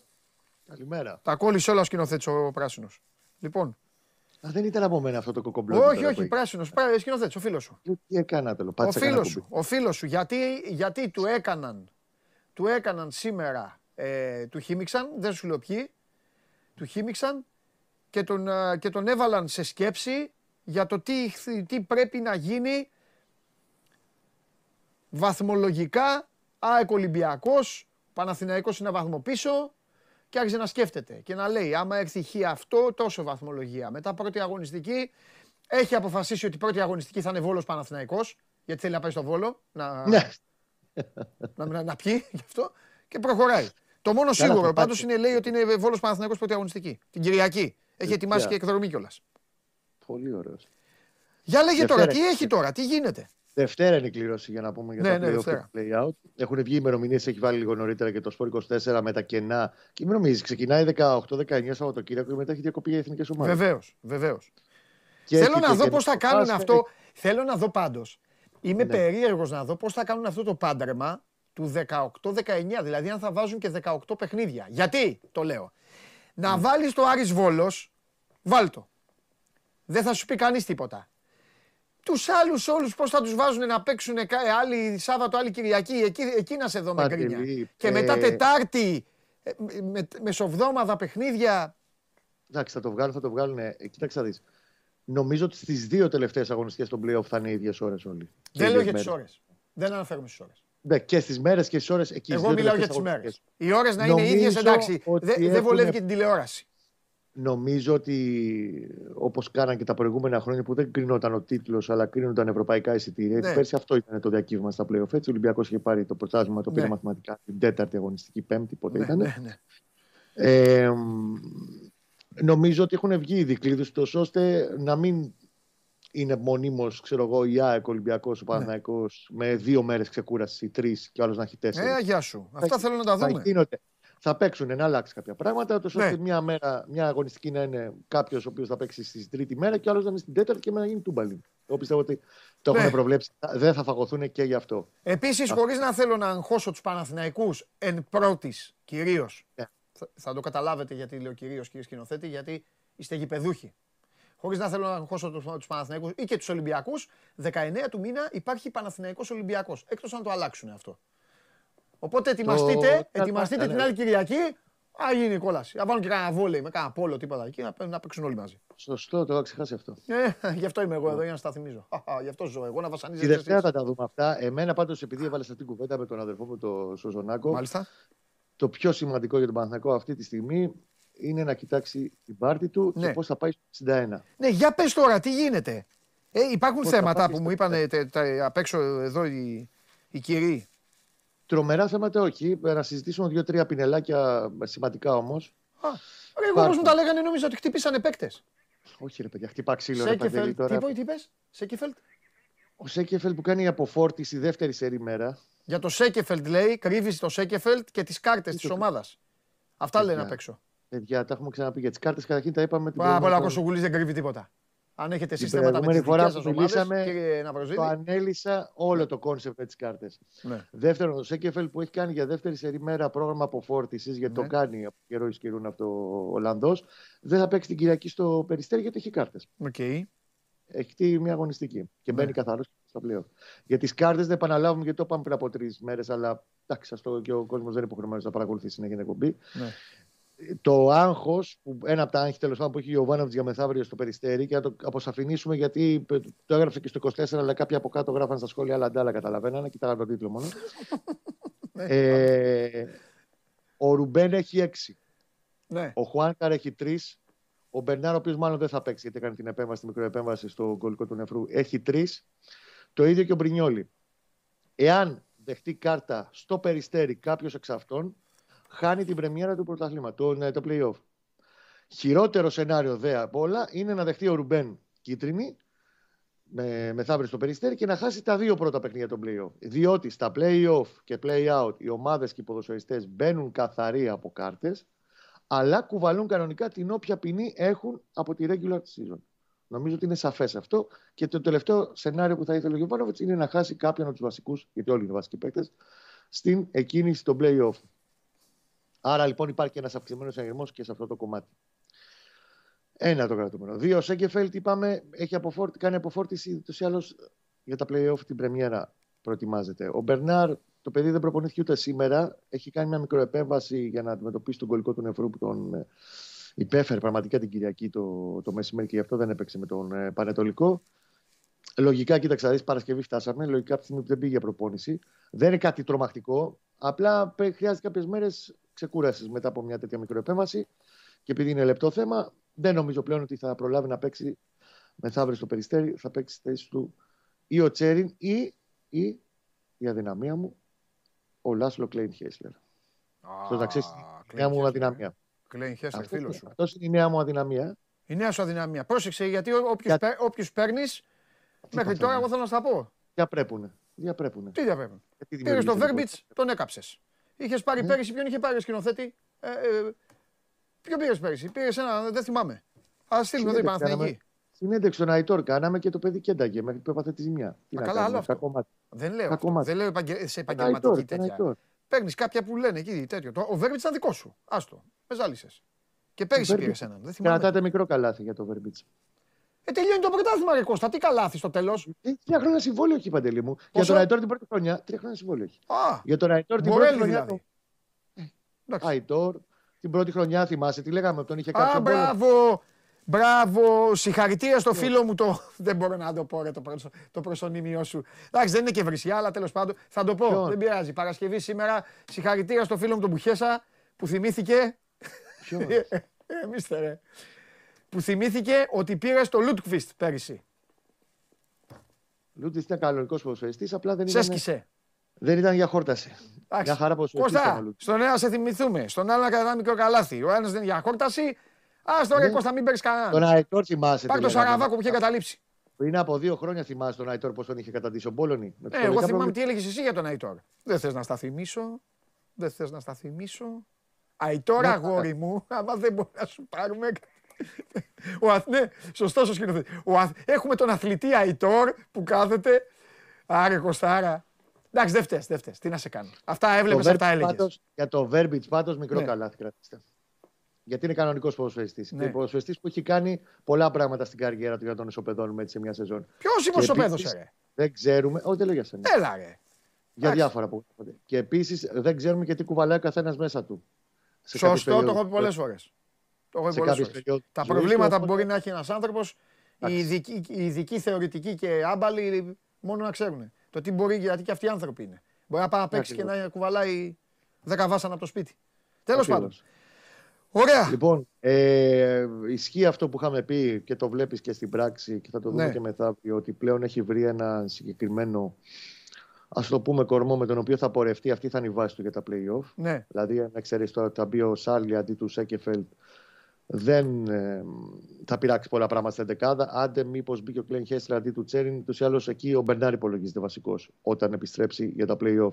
Αλλά τα υπόλοιπα κουτάκια πλέον δεν θα πειράζονται δεξιά-αριστερά, παρά μόνο αν παραστεί ανάγκη λόγω κάποιας τιμωρίας ή, κάποιας, ε, ή κάποιο άλλο λόγο για τραυματισμούς κτλ. Οπότε έχει βρει το σχήμα του και με αυτό θα πορευτεί και νομίζω ότι πλέον ε, θα το δείξει και στο Περιστέρι ότι είναι σε καλό φεγγάρι. Επέστρεψε στο καλό του φεγγάρι. Και θα το δείξει και μεθαύριο στο Περιστέρι. Έτσι πιστεύω εγώ. Είναι καλά γενικά η ομάδα. Έχει ηρεμία. Είναι πάρα πολύ βασικό αυτό. Έχει, φύγει το... έχει σηκωθεί το καπάκι από τη χύτρα. Έχει φύγει όλη η πίεση εδώ και αρκετό καιρό, εδώ και ένα μήνα και κάτι. Γιατί πήρξαν κάποια αποτελέσματα. Για μένα θα ξαναλέω είναι κλειδί αυτό που έγινε πριν από τέσσερις εβδομάδες στο Βικελίδης. Αυτό το διπλό. Άλλαξε όλο το έργο. Και στο μυαλό των ποδοσφαιριστών. Ναι. Οπότε περιμένω να κάνω ένα καλό φίνις και μετά.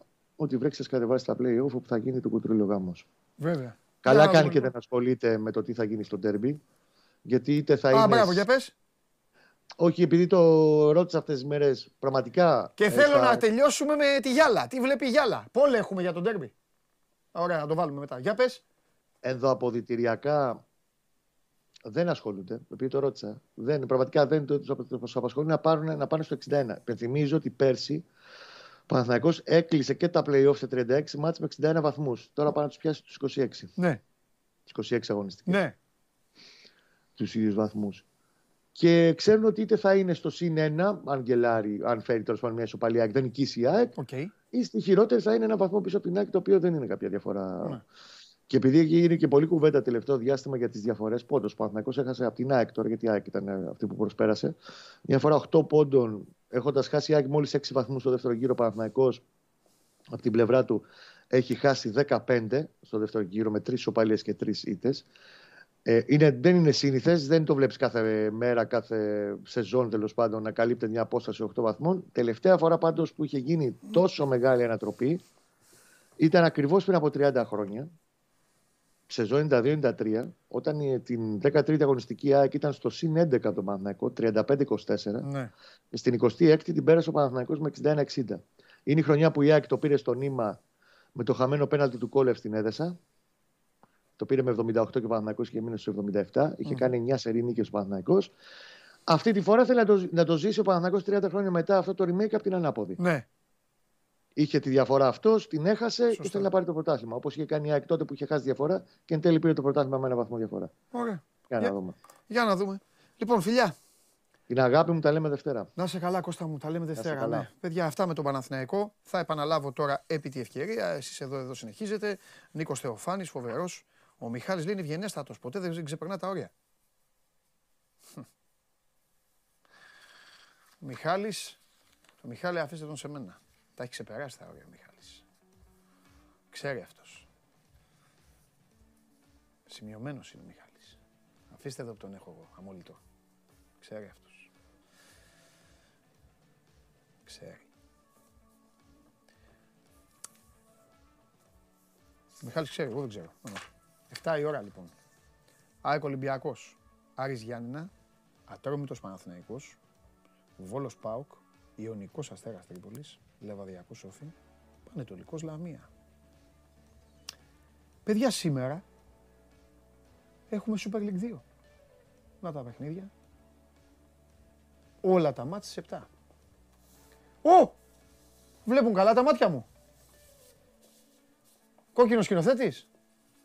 Όλα μαζί τα κάνετε, πίτιδες, ε. Όλα. Λοιπόν, Super League δύο σήμερα, τρεις παρά τέταρτο, Παναθηναϊκός Β, ΠΑΟΚ Β, τρεις και τέταρτο, Καλαμάτα και Κηφισιά. Δυναμικά ξαναρχίζει. Ε, δυναμικά, δυναμικά ξαναρχίζει. Τέλεια, φανταστικά. Κυρίες και κύριοι, κυρίες και κύριοι, επίτηδες το κάνει, επίτηδες το κάνει, ώστε όταν ξανάρχεται να γίνεται χαμός. Έλα μέσα! Έλα μέσα! Έλα μέσα. Σήμερα δεν γινόταν αλήψη. Σήμερα θα έλειπε. Σήμερα. Πέρυσι έσβηνε εδώ κεράκια, έκανε, έρανε. Γιατί για μας. Τι για μας. Το στοίχημα δεν σε δίνει πλέον. Δεν σε δίνει πλέον. Αμυγδαλίτιδα Χωριανόπουλος. Έχω γίνει σαν τον Νεϊμάρ. Σαν τον Νεϊμάρ. Τι έγινε. Εσύ να μας πεις. Τι κάνετε. Τίποτα. Μη φοβάσαι και χωρίς εσένα καταστρέφεται η χώρα. Τα βλέπω, τα βλέπω. Δυστυχώς. Οπότε εσύ δεν φταίεις σε τίποτα. Ορίστε, αποδείχτηκε. Ω, καλά είσαι. Εντάξει, θα ξεκινήσουμε εννοείται. Φαντάζομαι και όλες τις μέρες σας έβλεπα κιόλας. Τέμπι. Τέμπι. Συνεχίζονται οι έρευνες, βγαίνουν διάφορα. Ακούμε και διάφορα ηχητικά από εκείνο το βράδυ και πριν, τα οποία ουσιαστικά μας δίνουν, μας δίνουν αρκετά και την εικόνα του μπάχαλου, ναι, όσο έχω δει. Η εξέλιξη είναι ότι πλέον θα διωχθούν, διώκονται ποινικά άλλοι δύο σταθμάρχες και ο επιθεωρητής που, που τους τοποθέτησε, διότι έπρεπε να, διότι οι σταθμάρχες θα δώσουν εξηγήσεις γιατί έφυγαν και νωρίτερα. Μπράβο. Θέλω να, θέλω να μας λύσεις απορίες. Επειδή βγαίνουν κάποια τηλεφωνικά, τα οποία άλλοι λένε ότι είναι κόψε-ράψε, άλλοι λένε ότι δεν μας ενδιαφέρει. Γι' αυτό είναι, είναι, είναι και πρόβλημα. Θα, αυτό. Τα, βρει είναι, η, θα τα βρει ακριβώς υπηρεσία. Ότι δεν μπορούμε να κάνουμε κρίση. Ωραία. Ακριβή. Θέλω να σε ρωτήσω κάποια πράγματα. Διώκονται πρώτα απ' όλα να πούμε οι σταθμάρχες που, που, που είχαμε πει ότι ο ένας έφυγε πιο νωρίς, ο άλλος πιο αργά. Φύγανε λίγο πιο νωρίς. Του ίδιου σταθμαρχείου. Ναι, σε εκεί. Ο επιθεωρητής. Είναι αυτός ο Παντελής, ο, ο, ο ονόματός μου που είναι στην Αθήνα. Όχι. Ο επιθε, είναι, όχι της, είναι, είναι ο... επιθεωρητής, μπράβο, εκεί, που ο οποίος ήταν ε, υπεύθυνος για τις βάρδιες, ναι, ουσιαστικά, και ο οποίος ε, πήρε την επόμενη αυτός, μέρα δεν μετά. Δεν υπήρξε διαλόγους όμως, πουθενά. Πήρε... Όχι, όχι. Ο σταθμάρχης μιλάει μόνο με τον Παντελή στην Αθήνα. Μιλάει με το, και με τον μηχανοδηγό μιλάει. Και με τον μηχανοδηγό. Και με την και κοπέλα. Με τον και με την κοπέλα, μπράβο. Στο σταθμό που του λέει τι έγινε, μην τα επαναλάβουμε τώρα γιατί εκνευρίζουμε κιόλας που ακούω κάτι. Την ασχετοσύνη εκείνη την ώρα έγινε τράκα, δεν έγινε. Είναι ένα. Εντάξει, το ξαναείπα, μην κολλάτε εσείς. Εντάξει, έτσι μιλάνε επαρχία. Το είναι... ξέρω, το ξέρω. Και εσύ, να την άλλη σου λέω ότι έγινε με το κάνανε. Ακριβώς σου λέω ότι. Μην στεκόμαστε αυτά για να ξεχάσουμε. Καθόλου, καθόλου.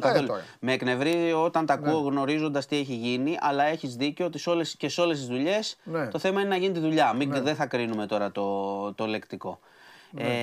Ε, να σου πω το εξής. Από τα τελευταία, γιατί ξέρω ότι κάθε μέρα έχει και γίνεται και χαμός. Ναι. Έχουμε τις ε, διώξεις αυτών των τριών, οι οποίοι δεν έχουν συλληφθεί, θα κληθούν να δώσουν εξηγήσεις για το τι έγινε. Και επίσης επαναλαμβάνω ότι όπως και με τον σταθμάρχη που έχει συλληφθεί, η, η, η, το αδίκημα σε σχέση με την... Ε, με τις συγκοινωνίες είναι πάντα κακούργημα, ειδικά αν έχει, αν έχει οδηγήσει και σε ένα τέτοιο αποτέλεσμα. Ναι. Οπότε μιλάμε για βαριές κατηγορίες. Δεύτερον, θα γίνει έρευνα και για τους γιατρούς που έχουν δώσει την αναρωτική, ναι, ε, στον επιθεωρητή την επόμενη μέρα για ανάληψη. Θα ψάξουν ε, τι έχει γίνει στο Βόλο, πώς βγήκε, αν τον εξέτασαν, γιατί υπάρχει εκεί ένα ζητηματάκι. Τρίτον, πάνω στα, στα τέμπη, Ε, αναμένουμε να, για, από την κυβέρνηση να ανακοινώσει αποζημιώσεις για τις οικογένειες.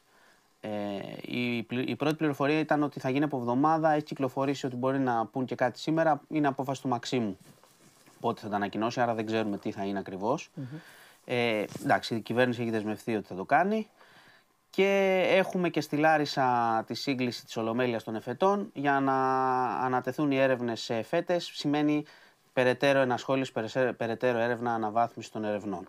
Αυτά όσον αφορά το, την ουσία της έρευνας για τις ευθύνες.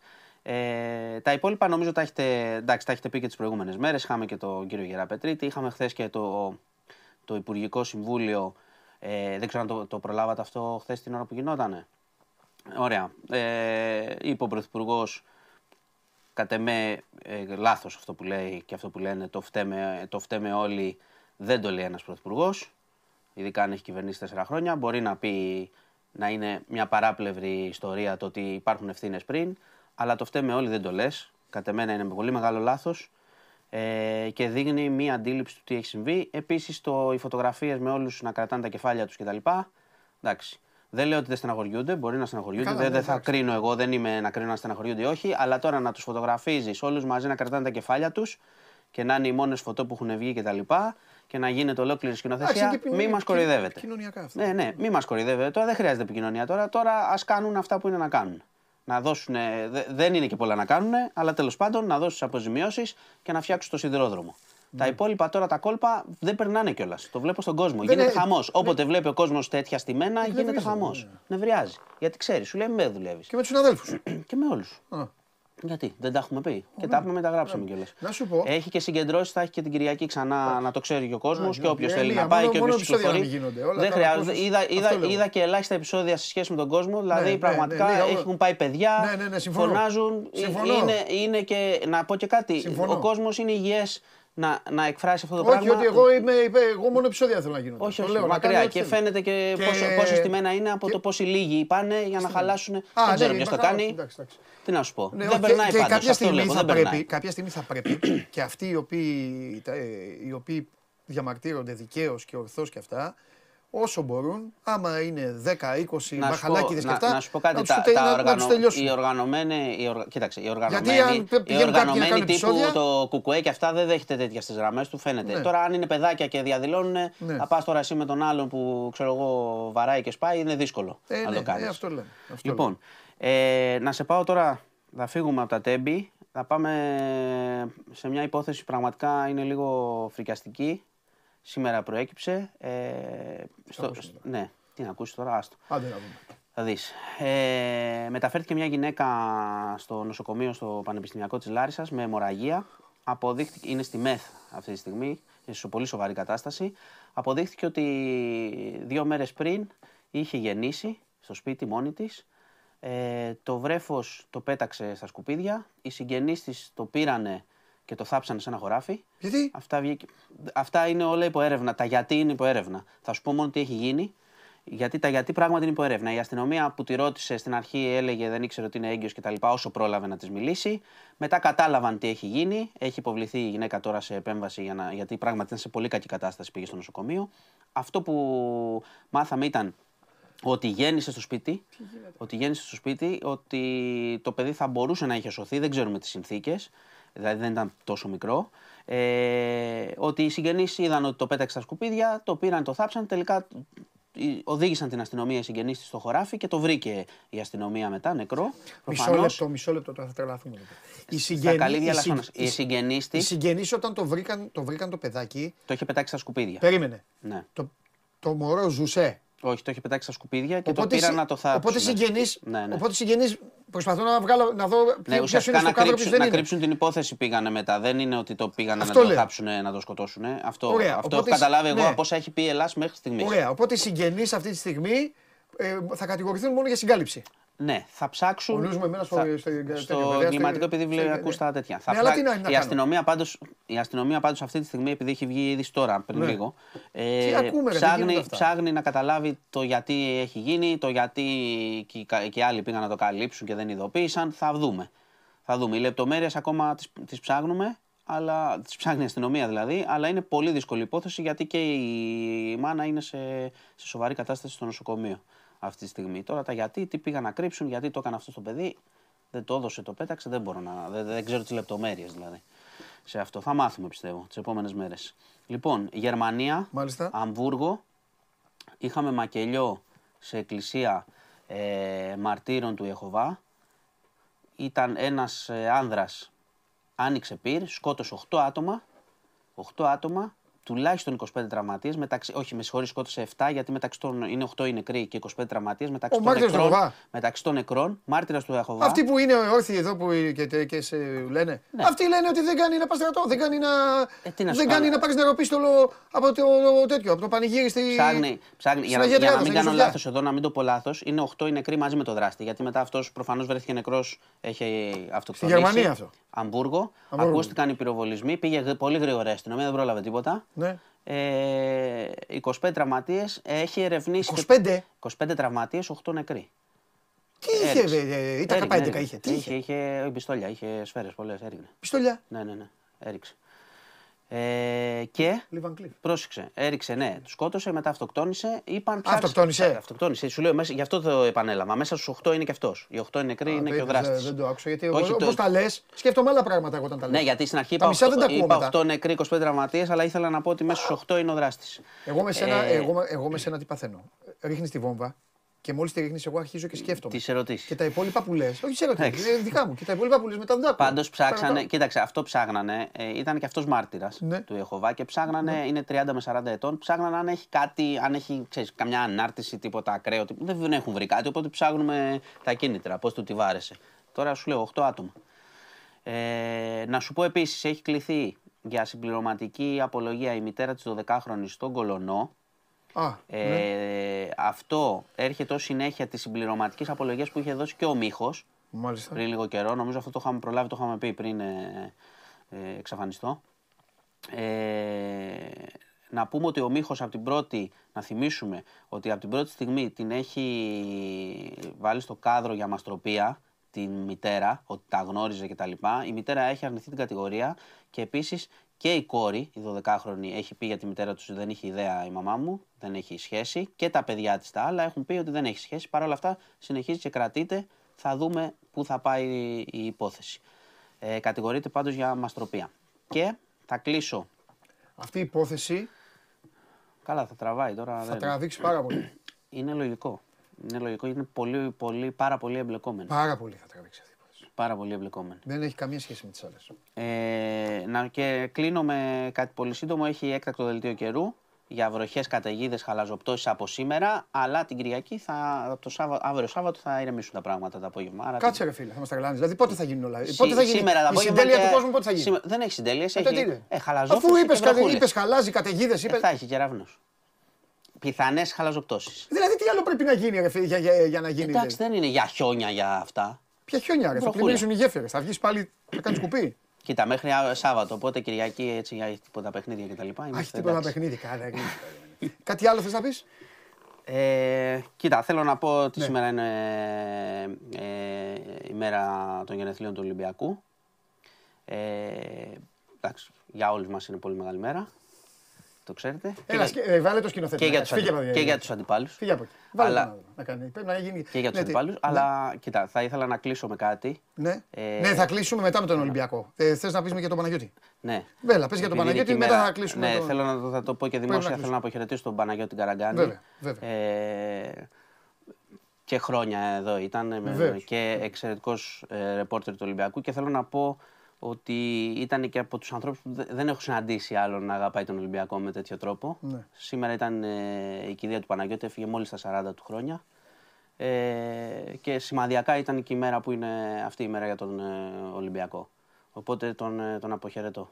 Συλληπιτήρια, συλληπιτήρια, συλληπιτήρια στον αδερφό του Λάμπρο. Είναι φοβερό αυτό που έγινε, ξαφνικό. Ε, ε, εγώ το... ήμουν live.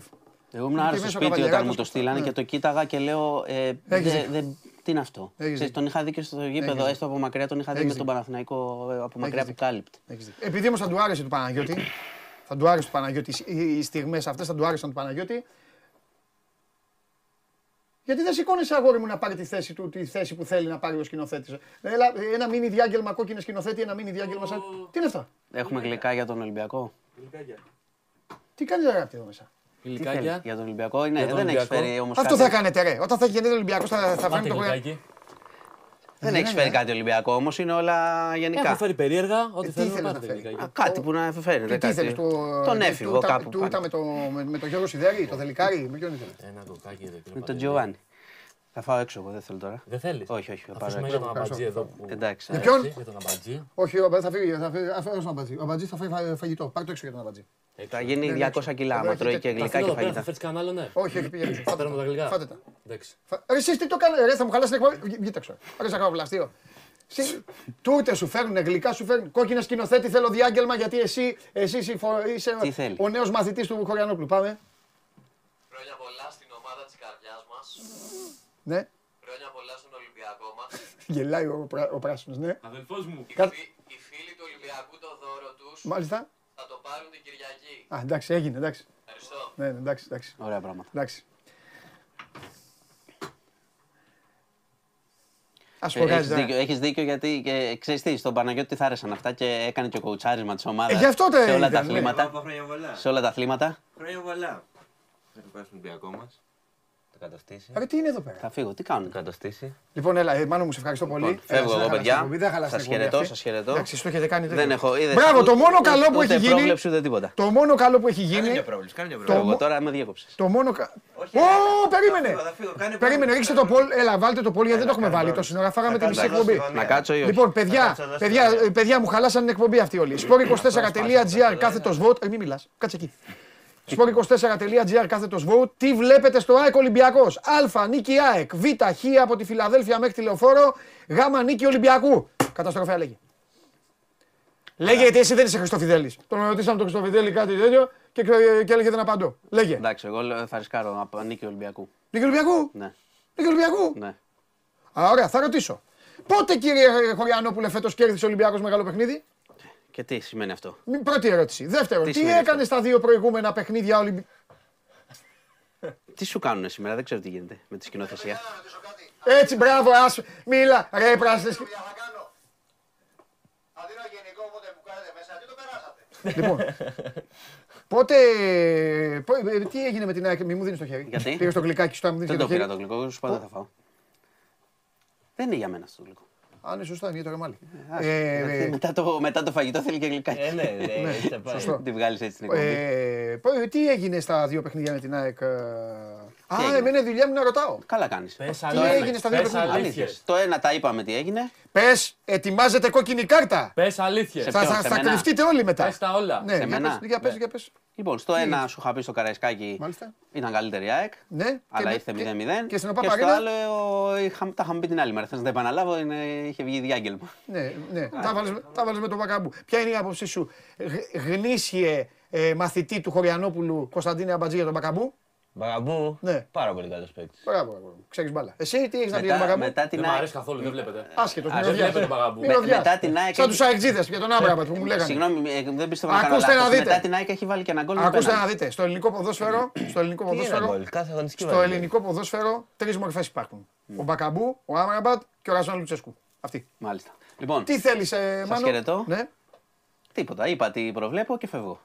Ωραία. Θα είσαι εδώ τη, τη Δευτέρα, ναι. Δευτέρα. Δεν ξαναρρωσταίνω τώρα. Δεν θα φύγω μέσα στο τέλος σεζόν. Καλά, αυτό δεν τα προβλέψεις τώρα. Προσεχέ, γιατί η ομάδα πάει σε play-off. Στο, ναι. Αν δεν είσαι στο πλευρό της, θα υπάρχουν ε, όχι, θέματα. Όχι, θα είμαστε εδώ. Καλά, αν χάσει την Κυριακή, δεν έχει νόημα. Αν χάσει την Κυριακή, τα play-off τελειώσαν. Θα ξανάρθω, τι να κάνουμε τώρα. Έτσι, μπράβο. Και, για να, και, για, να φύγει, και για να φύγεις ανήμερα γενεθλίων, ευτυχισμένος. Πώς σου φαίνεται η ομάδα μπάσκετ? Εντάξει, η ομάδα μπάσκετ. Γέλασε, εδώ έφτασε, έφτασε, φύγαν όλα. Εδώ είμαστε, μην αγχώνεσαι. Κάτσε ήσυχα. Έφυγε και η Αμυγδαλίτη, τα φύγαν όλα. Η ομάδα μπάσκετ είναι χαρά για όλους να τη βλέπουν αρχικά. Το έχουμε ξαναπεί. Και όπου πάει. Φιλιά. Γεια σας. Μάλλον δώσ' το χέρι. Εσύ που πας? Φεύγω κι εγώ. Σκούφο έβαλε ο Τεχάκ για να βάλουν τέσσερα γκολ. Τα βλέπετε? Ο άλλος μου λέει στην οθόνη, έχω γράψει το διαιτητή και η οθόνη είναι σβηστή. Άμα δεν βλέπετε εκεί η οθόνη. Καμούζι. Σήμερα, παιδιά, δεν είναι εκπομπή. Εντάξει. Εντάξει, γενέθλια είναι τώρα. Τι κάνει? Γενέθλια είναι. Στα γενέθλια είναι λίγο πιο. Όλες οι ομάδες έχουν γενέθλια, αλλά οι άλλοι δεν κάνουν ντου μέσα εδώ. Μόνο εσείς έχετε κάθε φορά. Στα γενέθλια του Παναθηναϊκού δεν έχει τύχει να. Εσύ τι να έρθεις? Οι άλλοι δεν έρχονται. Τους Παναθηναϊκοί είναι εδώ, δεν έρχονται. Ο Κακομοίρης, ο πράσινος σκηνοθέτης, πάτησε μόνο το κουμπί και είπε: Παναθηναϊκέ μου, να είμαστε ευτυχισμένοι, να σε βλέπουμε πάντα να. Κοροϊδεύει. Δεν γίνονται αυτά. Μόνο αυτό. Οι άλλοι δεν εμφανίζονται καν. Οι κυτρινόμαυροι κάθονται απ' έξω. Κάθε δέκα Μαρτίου έχω εδώ πέρα τα, μου, μου το έχετε κάνει ζαχαροπλαστείο. Έλα, διώχτε τον άλλο που λέγατε. Έλα, διώχτε τον. Δεν έχει χιούμορ, διώχτε τον. Διώχτε τον. Γεια σου, Αγγελίνιο. Ήσουν και καλός, αλλά δυστυχώς έφυγες. Είπε, είπε. Έφυγε, έφυγε. Είπε αυτά που δεν αντέχω εγώ. Είπε, πήγε να. Πώς το λένε, πήγε να το χαλάσει. Έφυγες, αγόρι μου, στο καλό. Σκηνοθέτη μου, εγώ είδε, σε στηρίζω, ίσως σκηνοθέτης μου, ό,τι μπορώ να κάνω. Ήρθε ο άλλος τώρα, έκανε ντου τέτοιο στην κονσόλα. Τι διάγγελμα ήταν αυτό που έκανε, ρε. Τι διάγγελμα ήταν αυτό. Πώς τα επιτρέπει ο σκηνοθέτης? Εντάξει. Λοιπόν, εγώ το γλυκάκι μου το πήρα πάντως. Ανταλλάζεις. Πάντως, για την επόμενη εβδομάδα δεν θα μπορεί να μιλήσει. Ποιος? Ο κόκκινος σκηνοθέτης. Για να δούμε. Για να δούμε. Λοιπόν. Έφυγε ο άλλος. Δεν καταλαβαίνουμε. Πάνε στο καλό. Είσαι. Τι σημείο είσαι? Είναι και, και για μετά, για το podcast που θα γράψω. Για το podcast. Λοιπόν, βάλτε εδώ αυτό, γιατί τώρα ναι. Ήρθε η ώρα. Τι, δεν θα πω πρώτα? Να αντιμετωπίσεις το θηρίο. Δεν θα πω πρώτα δύο πράγματα. Πες μου την εντεκάδα των ονείρων σου για τον Ολυμπιακό. Όλων των εποχών. Όλων των εποχών. Για να δω πόσο Ολυμπιακοί είστε, ρε παιδιά. Πράσινη σκηνοθέτη, αυτό δεν έπρεπε να τους κάνω. Ωραίο. Ε? Θα το πω. Αλλά δεν θα λέγανε τίποτα. Εδώ οι Ολυμπιακάρες. Έλα, έλα, έλα. Οι Ολυμπιακάρες έλα, έλα, έλα, έλα. έλα. Πάμε. Λέγε. Λοιπόν. Λέγε, λέγε παίκτες χωρίς θέσεις. Θα ε, σε φτιάξω. Όχι, όχι, όχι, θα όχι, το κάνω όχι. εύκολο. Θα στο κάνω όχι, εύκολο. Όχι. Θα στο κάνω εύκολο. Πες μου δηλαδή έντεκα παικταράδες. Μπορώ να βάλω και τέρμα το μανιάδι δηλαδή. Δεν θα φτιάξεις δεκάδα. Δεν σου ζητάω να φτιάξεις δεκάδα. Εντάξει. Βάλε έντεκα παικταράδες. Ωραία. έντεκα, καταλάβες. Ναι, ναι, ναι. έντεκα. Λοιπόν, λοιπόν. Θες δέκα, βάλω τις θέλεις. έντεκα, έντεκα. Εντάξει, εγώ θα το πάω τώρα με θέση όμως. Με θέση. Στο περίπου. Ε, θα δικήσεις πολλούς. Ε, στο περίπου. Τι άβαλες, δέκα, έντεκα δεκάρια. Βρε μη βάλε. Ναι, ρε, σου λέω. Ναι, βάλε, σου λέω έντεκα, δέκα, δέκα παικταράδες. Άντε για να στο κάνω γιατί δεν καταλαβαίνεις. δέκα παικταράδες. Ωραία. Λοιπόν, Γιοβάνι πρώτα απ' όλα. Μάλιστα. Και πάνω απ' όλα. Μάλιστα. Καλά στα πάνω απ' όλα. Ριβάλντο. Ναι. Τζόρτζεβιτς. Γιανακόπουλος, Καραπιάλης, ε, Καρεμπέ, Γκαλέτη, λέω και καψούρες τώρα. Δεν με ενδιαφέρει, κρίνεσαι από αυτά που λες. Ωραία, Γκαλέτη, ε, Ελαραμπή, για να βάλουμε και κανένα φρέσκο. Mm-hmm. Ε, πώς θες, άλλους δύο. Δεν ξέρω. Ακούσατε τι του ζήτησα. Ναι. Ναι. Ε, εντάξει, θα βάλουμε και κάποιον παλιό παρότι δεν έχω προλάβει για να μην δείξουμε ότι είμαστε άσχετοι. Τι εννοείς? Θα βάλουμε και ένα δελικάρι. Δεν γίνεται να βάλουμε ένα δελικάρι και έναν Αναστόπουλο. Σε μένα το είπες. Αυτούς έβαλες. Ναι. Αυτοί τελειώσαν. Εντάξει. Τρεις λέξεις. Ολυμπιακός της πλάκας. Με αυτό το βαθμό φεύγεις από εδώ. Ε, για πες μου. Ολυ... Δεν θα σου πω. Ε, τι, πες μου, ε, έναν που δεν. Ε... Δεν θα σου πω. Δεν θα σου πω. Δεν θα σου πω. Δεν ασχολείσαι. Δεν ασχολείσαι με τον άνθρωπο. Πράσινη σκηνοθέτη, δεν είπε το, δεν είπε το Γιώργο Σιδέρια, αγόρι μου. Έτσι έχω προλάβει, παιδιά, αυτό. Τι έκανε, δεν είμαστε πενήντα πέντε πόσο είσαι. Ούτε έχω προλάβει το Σιδέρια. Τι λες τώρα, τι λες τα πουλες. Εγώ βάζω αυτούς που προλάβει. Τι είπα να πει. Εγώ σου είπα τους έβαλα τιμητικά. Τι λες ρε, έπαιζε Λαραμπή. Και Γκαλέτη έβαλες. Γκαλέτη εννοείται. Κάνεις πλάκα. Γκαλέτη εννοείται. Κάνεις πλάκα. Αυτούς έχω προλάβει, εγώ τις λες. Και Καρεμπέ έβαλες. Εγώ σου είπα πες δεν παίρνεις τη δεκάδα. Είναι τόσο μεγάλη η ομάδα σου. Δεν μπορώ να σου πω παίκτες τώρα που δεν έχω δει και τους τελευταίους χαρίστηκα. Είναι τόσο μεγάλη η ομάδα σου που αυτή δεν χωράει. Θα βάλω και το Γιούτσο που δεν τον έχω δει μόνο σε βίντεο. Μιχάλη, δακρύζεις τώρα, ε. Θα βάλω Γιούτσο. Έλα, έλα, πάμε να παίξουμε. Πάμε, πάμε.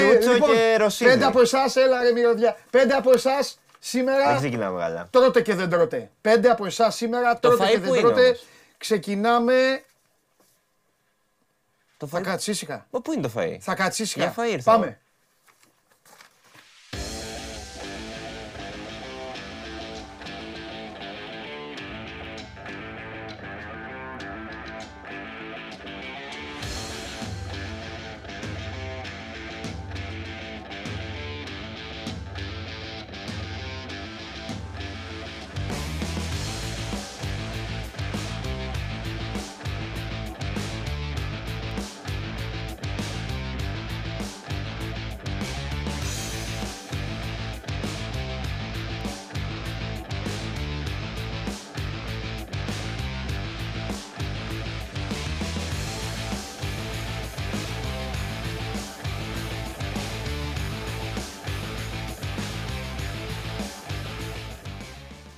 Τι σκόθηκες?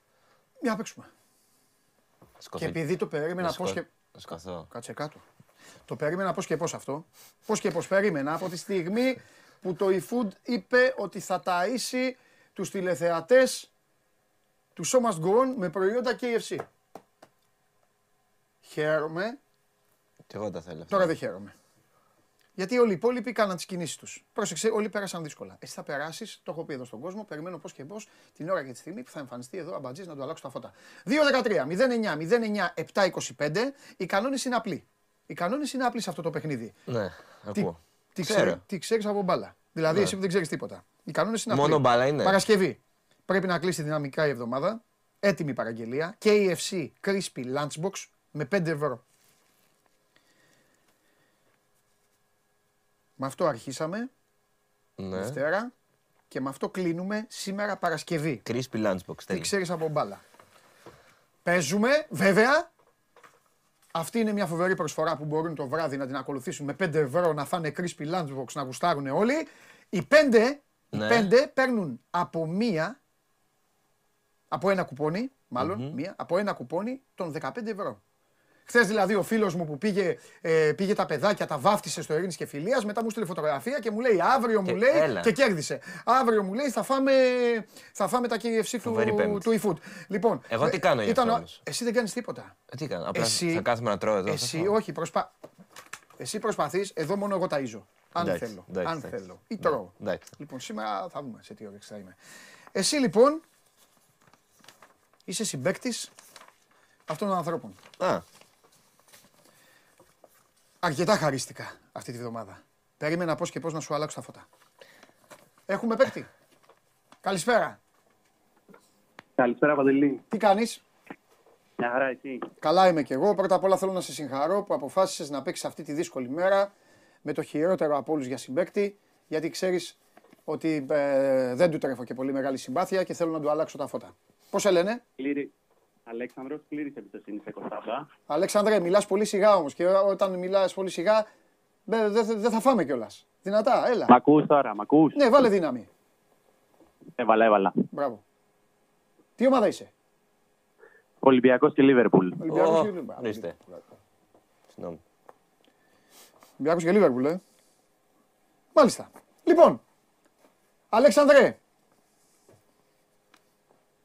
ποιο ήταν το τελευταίο παιχνίδι μεγάλης ομάδας που έγινε στη χώρα μας πριν κλείσουν όλα για τον κορονοϊό? Ολυμπιακός Γουλς. Συμφωνείς ή έχεις έρθει απλά να χαμογελάς επειδή είναι παικταράδες αυτοί που παίζουν? Συμφωνώ. Εσύ το ξέρεις? Ναι, το ένα ένα με το Ελαραμπή, μία με δέκα. Αλέξανδρε, αγόρι μου, είσαι πάρα πολύ καλός. Πίστεψέ με, δεν, δεν, δεν ήξερε τίποτα. Με τη μαγκιά σου, με την απάντησή σου, καλή όρεξη. Φιλιά πολλά. Να είσαι καλά, καλή συνέχεια. Γεια σου, Αλέξανδρε μου. Να είσαι καλά. Ένα στα ένα. Ένα στα ένα. Το ήξερα, ρε. Το ήξερα. Με τον Ελαραμπή. Σήμερα θα έχεις πολύ άγχος. Σήμερα καθώς, δεν έχει... Θα κερδίσουν όλοι, δεν χρειάζονται καν. Είναι πολύ καλοί οι ακροατές. Έλα, ευχαριστώ. Ευχαριστώ πολύ. Το χρειαστείς. Ευχαριστώ πολύ. Μέχρι να έρθει ο επόμενος. Τρώγε κιόλας. Τρώγε. Γιατί για να απαντήσεις δεν σε βλέπω. Δεν χρειάζεται, αυτό είναι παιχταράδες. Μεγάλη ομάδα. Μέχρι που πάει αυτό δηλαδή? Γιατί είναι λίγο παγίδα. Έτσι, μεγάλες ομάδες, εντάξει. Άρα, πάμε. πάμε. Καλησπέρα. Τι πήγες να πεις κακιά? Τι κάνουμε? Παντελάρα. Αγόρι μου. Κέρδισα είσαι... μόνο και μόνο που μιλάω με Παντελή Διαμαντόπουλο. Τελείωσε. Oh. Πώς σε λένε? Μανώλης Ολυμπιακός, Θεσσαλονίκη. Ο Μανώλης ξεκινάει. Θεσσαλονίκη. Ναι. Θεσσαλονίκη, ε, με Ρασβάν εκεί, ε. Ωραία, φοβερά. Ωραία. Κάχω λοιπόν, το Στάβα. Λοιπόν, Μανώλη. Ναι. Την προηγούμενη ερώτηση την άκουσες? Εννοείται. Ποιο αυτή ήταν? Ωραία. Το τελευταίο, το τελευταίο ήταν Ολυμπιακός Γουλφς. Ναι. Ποιο ήταν το πρώτο παιχνίδι μόλις ξεκίνησαν οι αγώνες και πήγε λίγος κόσμος στο γήπεδο? Ποια ομάδα έπαιξε κόσμος? Oh. Σήμερα είπα, σου είπα, oh. σήμερα δεν έχετε, θα περάσετε δύσκολα. Με λίγο κόσμο. Ε, άσε τώρα oh. το πόσο, μόλις άρχισαν μετά το, το παιχνίδι. Μετά το ναι. πρώτο lockdown. Ναι, μετά το πρώτο. Βοήθα ρε Αμπατζή. Μεγάλης ομάδας. Ε, μεγάλης ομάδας πάλι. Πότε ήταν το, δηλαδή. το πρώτο lockdown, Αμπατζή, βοήθα, πότε ήταν, ποια χρονολογία? Τα έχουμε... Τώρα κάτι τα συζητάμε, τα συζητάμε, περίμενε. Δεν συζητάς, ειρωνεύεσαι. Όχι, τους αγαπάω τους Παναθηναϊκούς. Ναι, αλλά ο Μανώλης θα μείνει νηστικός. Περίμενε, περίμενε. Τους διευκρινήσεις ζητάω. Το πρώτο μάτς μετά ποιο το ήταν, lockdown. Ποιο ήταν το τελευταίο? Το Ολυμπιακός Γουλς. Ποιο ήταν το πρώτο? Έχω βάλει oh. τα εφτά γκολ γι' αυτό, αλλιώς. Αλλιώς αν δεν είχα βάλει τα εφτά γκολ. Ε, κάτσε λοιπόν. Ευρωπαϊκό μάτς, Παντελή. Όχι, πείτε όχι. την ελληνική ομάδα τουλάχιστον. Ρε. Πείτε την ελληνική ομάδα. Ο Ολυμπιακός ήταν σίγουρο. Εντάξει, κέρδισες. Το ΠΑΟΚ Ολυμπιακός ήταν στην Τούμπα. Έγινε Παντελάρα, ευχαριστώ. Γεια σου Μανώλη. Γεια σου Μανώλη μου. Ακόμη και ο Μανώλης το έκλεισε. Ποιο ήτανε? Τι είπα, τι είπα. Και απα... Τι είπα και απάντησε και τι είπε τώρα ο Αμπατζής. Τέλος πάντων. Ο Ολυμπιακός Νεύτσι Μπακού. Τι Νεύτσι Μπακού? Γελάτε έπαιξε. Τι Μπακού ρε, μετά το lockdown. Αφού είχαμε παίξει με τη Γουλς, τι δουλειά έχει Μπακού μετά να παίξει? Έλα. Ήταν ασαφής η ερώτηση. Έλα. Όταν άνοιξαν οι πόρτες, είπα, που μπήκε κόσμο. Α, μετά το γι' αυτό σε ρώταγα εγώ μετά το lockdown. Το ξέρεις, το ξέρεις, θα το απάνταγες, ε. Το ξέρεις. Αχ. Κέρδισε το παιδί τέλος πάντων. Παιδιά, όταν έχουμε τον επόμενο. Νεύση Μπακού, πόσο χαίρεσαι? Δεν με ενδιαφέρει. Εμένα με δια... Τους τα δίνω και έτσι, δεν με ενδιαφέρει. Εμένα με ενδιαφέρει να γίνεις όλο και χειρότερος εδώ, στα μάτια του κόσμου. Αυτό, αυτό, αυτό δεν θα το βρεις καλή. Ναι. Νεύση Μπακού, δεν θυμάμαι μου κάνω. Οι άλλοι του μεταξύ απαντάνε Γουλφς Ολυμπιακός. Ρε εσείς. Τι είναι αυτό που λέτε? Πάμε στον επόμενο, πάμε. Καλησπέρα. Γεια σου Παντελή. Τι κάνουμε? Καλά, μια χαρά. Πώς σε λένε γιγαντά μου? Είμαι ο Άρης από Κορυδαλό. Γεια σου Άρη μου. Λοιπόν, Άρη, πώς βλέπεις τον κύριο Αμπατζή? Μια χαρά. Μια χαρά. Γεια σου, Άρη. Δυνατός, δυνατός. Άρης. Ολυμπιακός, φαντάζομαι. Ε, ε, κάνεις... πάντα, τι είσαι, τι κάνεις, ε? Τι κάνεις στον κόσμο? Αφού με χαιρέτησε ο άνθρωπος. Λοιπόν, θα βάλεις και σαλτσουλά. Ε, ναι, τώρα ξέ... Άντε, εντάξει, ξέρω καλά. Συγγνώμη, Άρη. Λοιπόν, πάρε εδώ. Και άσε μας την ησυχία μας, έτσι κι αλλιώς δεν θα πετύχεις τίποτα. Άρη μου, έχεις παίξει μπάλα? Ε, μπάλα, όχι, μόνο περίπου πέντε, όχι παραπάνω. Αμά, τι βάψαμε, άρε Παντελάρα, να δούμε τώρα πώς θα βοηθήσεις. Έχω παίξει εγώ, μην ανησυχείς. Έχεις παίξει μπάλα? Ωραία. Για να δούμε. Εκτελείται το πλάγιο. Ναι. Εμείς όλοι είμαστε συμπαίκτες. Okay. Εκτελεί πλάγιο ο Αμπατζής. Και στέλνει την μπάλα μέσα στο τέρμα μας. Γκολ. Ναι. Τι δίνει ο διαιτητής? Τι δίνει ο διαιτητής? Τι ξέρεις από μπάλα, τι ξέρεις από μπάλα. Φοβερό κέι εφ σι, ε. Άρα θα φάτε. Άρα, αρούλι μου, πέντε ευρώ. Να φας, αύριο θα βλέπεις, θα κάνεις. Η αλήθεια δεν το έχω δει ποτέ αυτό, ή τουλάχιστον δεν μου λέει κάτι για να πω την αλήθεια. Τι γίνεται? Τώρα να δώσει, να δώσει γκολ από πλάγιο, με τα χέρια.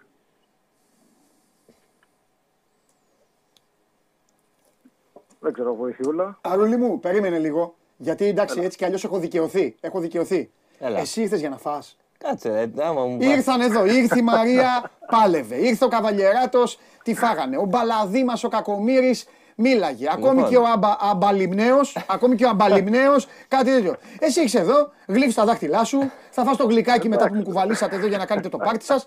Λοιπόν, θα τον βοηθήσεις. Ωραία, λοιπόν. Πλάγιο. Δεν ακουμπάει κανείς την μπάλα και μπαίνει γκολ. Ναι, και μπαίνει γκολ.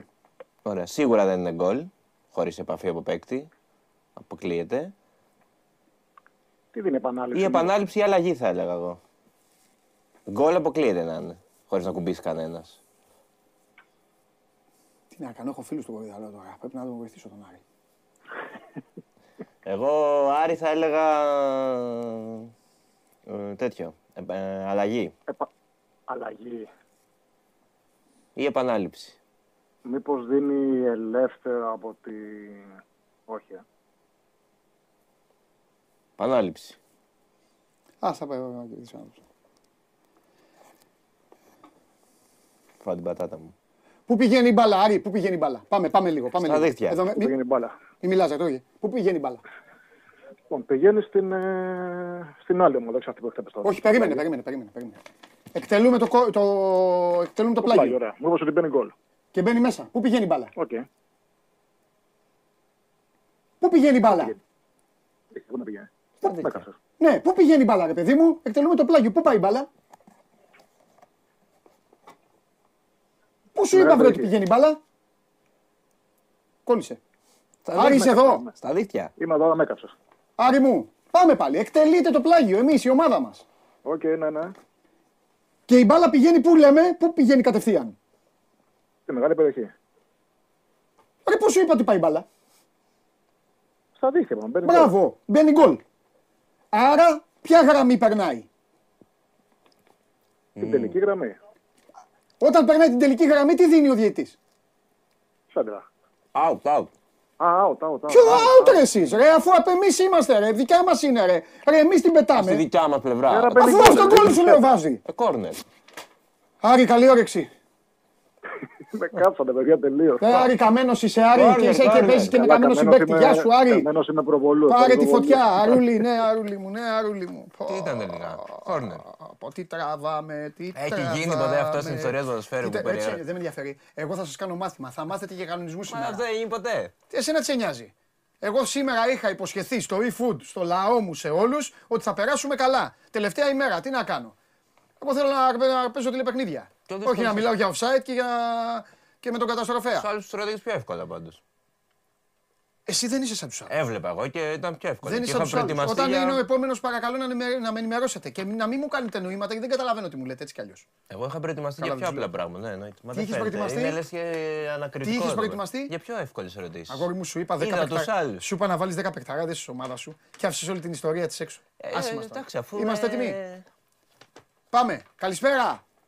Καλησπέρα. Περνάς καλά, καλέ μου φίλε? Πάρα πολύ ωραία. Μπαίνεις και εσύ με την εμπιστοσύνη ότι θα καθαρίσει ο Παντελής στο τέλος. Έτσι, γιατί, θα έχω, γιατί έχω άσχετο συμπαίκτη. Μόνο αυτό θέλω να ακούσω, τίποτα άλλο. Αυτό ελπίζω. Σ' αγαπώ. Πώς σε λένε?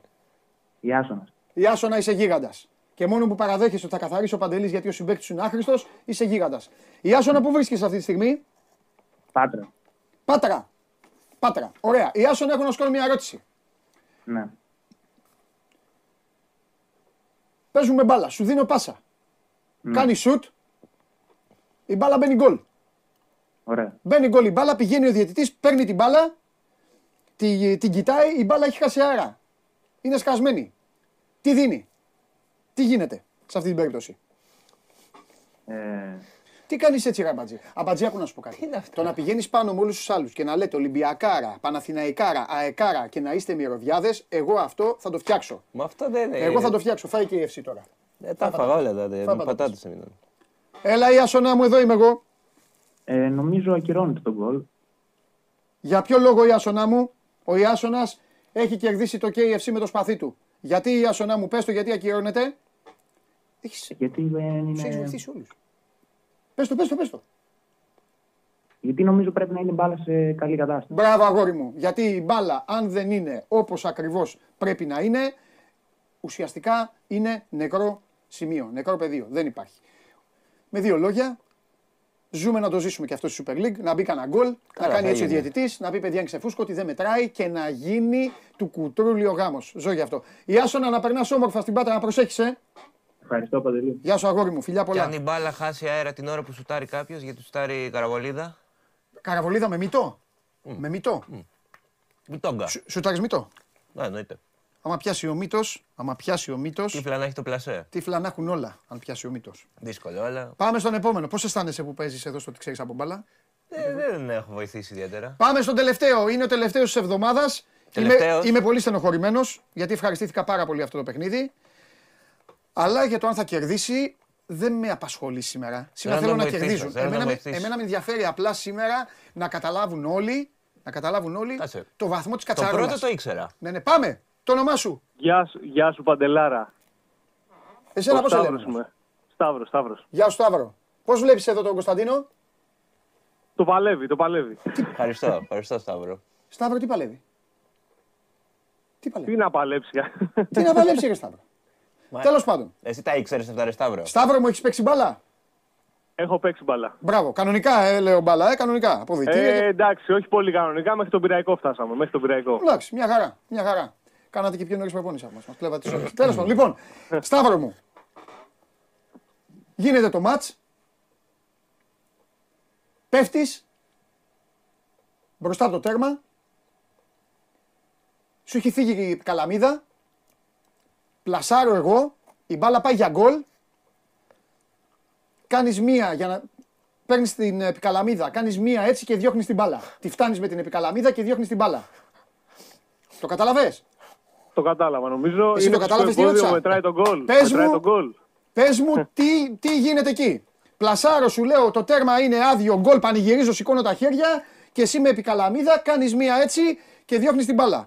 Πάμε. Ό,τι έγινε με τον Ρομπέρτο Κάρλος. Αυτά μου γίνει ποτέ. Ο Ρομπέρτο Κάρλος έκανε, έκανε έτσι. Χέρι, έκανε, ναι, ναι, ναι. Περίμενε, Σταύρο, περίμενε, Σταύρο, γιατί έκανε μία πολύ σωστή ερώτηση. Ο καλύτερος παίκτης που έχει περάσει ποτέ στην ιστορία των τηλεπαιχνιδιών. Ρωτάς αν έχουν γίνει. Ωραία. Εγώ θα σε ρωτήσω κάτι άλλο. Αν συμβούν, δεν πρέπει να ξέρεις? Καλά, αν συμβούν αυτά. Δεν θες να ξέρεις? Θα είμαι ο μόνος που ξέρει. Ναι, ναι, ναι, θα ήθελα. Μπράβο. Αυτό... Συνέ... Πολύ... Συνέχισε. Είναι ωραίες ερωτήσεις. Να φας ήρθες έτσι κι αλλιώς. Σταύρο, λέγε. Τι συμβαίνει αν γίνει αυτό το με την επικαλαμίδα? Βεβαίως, είναι κάτι που μπορεί να συμβεί. Όλα γίνονται στην μπάλα. Όλα γίνονται. Βεβαίως. Ε... Τώρα υπάρχει και το βάρ όμως, δες Παντελή, ξέρω εγώ. Ε, είπα εγώ. Είπα εγώ ότι δεν υπάρχει το βάρ. Θα φωνάξουν όλοι, θα πούνε αυτό, θα πάει στο βάρ. Το θέμα είναι τι θα γίνει μετά. Έχουμε ένα παιχνίδι, πρέπει να τελειώσει το παιχνίδι. Εγώ δεν λέω αν θα δει το βάρ. Κωνσταντίνε, βοήθα, βοήθα ρε Κωνσταντίνε. Σώθηκες. Το γκολ δεν μετράει. Το γκολ δεν μετράει. Ποιο δεν μετράει? Το γκολ. Ποιο γκολ? Όχι το γκολ, βασικά. Σας είπα εγώ ότι πήγε γκολ. Όχι. Α, τη διώχνει κανονικά. Τη διώχνει κανονικά με την επικαλαμίδα. Ωραία. Είπα εγώ γκολ. Πέναλτι και κόκκινη θα πω. Πέναλτι και κόκκινη. Πέναλτι και κόκκινη. Ας το δώσουμε. Πέναλτι και κόκκινη, ξέρω εγώ. Είναι μια ιστορική στιγμή. Το βρήκα. Είναι μια ιστορική στιγμή. Ο Κωνσταντίνος Αμπατζής βοήθησε έναν άνθρωπο. Έλα ρε Κωνσταντίνε. Πού είσαι, πού είσαι. Έλα κάνουμε τέτοιο. Τι έγινε. Κάτσε κάτω. Κάτσε κάτω. Τώρα και βάλε σάλτσα και τώρα. Ωραίο. Λοιπόν, η επικαλαμίδα θεωρείται προέκταση του χεριού εκείνη τη στιγμή και φυσικά ο διαιτητής παίρνει την απόφαση. Σταύρο, που μένεις? Μένω Νίκαια. Νίκαια, φοβερός ο Σταύρος. Ναι, Νίκαια, θα σας πω ότι θα κάνει σήμερα ο Σταύρος. Θα χρησιμοποιήσει το κουπόνι, τον κωδικό τον οποίο θα πάρει κατευθείαν από εμάς. Θα πάρει τηλέφωνο, θα πάρει σήμερα τηλέφωνο και θα το, θα το φάει. Θα σου πω πότε θα το φάει. Θα το φάει σήμερα. Ναι, θα βλέπει, θα βλέπει Ευρωλίγκα. Ναι. Γιατί θα έλεγες ότι θα τα φάει την, θα τα φάει την Κυριακή στα μάτς. Αλλά την Κυριακή είναι εφτά, ο Κυριακή είναι εφτά, θα πάει βόλτα να τα δει έξω τα μάτς, να τα δει με άλλους. Ναι. Γιατί τι ομάδα είσαι? Είμαι Ολυμπιακός. Ω, oh, θα πάει με άλλους να δει. Πέντε Ολυμπιακοί θα, θα πάει με, θα, ναι, γιατί βγήκες εσύ. Θα πάει με άλλους να δει οπωσδήποτε, γιατί το μάτς ε, mm. είναι δύσκολο. Θέλει παρέα, θέλει παρέα. Σταύρο, να περνάς καλά, αγόρι, με ευχαριστούμε πολύ. Ευχαριστώ πολύ, ευχαριστώ που μιλήσαμε. Να σε καλά, ρε Σταύρο, και εγώ. Και εγώ είμαι πολύ χαρούμενος. Λοιπόν, παιδιά, σας ευχαριστώ όλους, όλους μα όλους που μου κάνατε παρέα. Ε, και εμένα και στο e-food και στα προϊόντα του κέι εφ σι. Όλη αυτή την α, εβδομάδα που παίξαμε ήταν η τελευταία μας μέρα. Αλλά δεν είναι η τελευταία μέρα για τις προσφορές του e-food. Εντάξει. Μέχρι την Κυριακή, μέχρι την Κυριακή μπορείτε να παραγγέλνετε και να απολαύσετε το κέι εφ σι Crispy Lunchbox μόνο με πέντε ευρώ. Κάντε τις παραγγελίες σας, πέντε ευρώ Crispy Lunchbox από το e-food. Σας ευχαριστώ πάρα πολύ. Ελπίζω σύντομα να τα ξαναπούμε, να παίξουμε ξανά και να είστε και τυχεροί να έχετε τόσο καλούς συμπαίκτες, γιατί στο τέλος ξέρετε ποιος ήταν ο καλύτερος σας συμπαίκτης. Ξέρετε. Πάμε.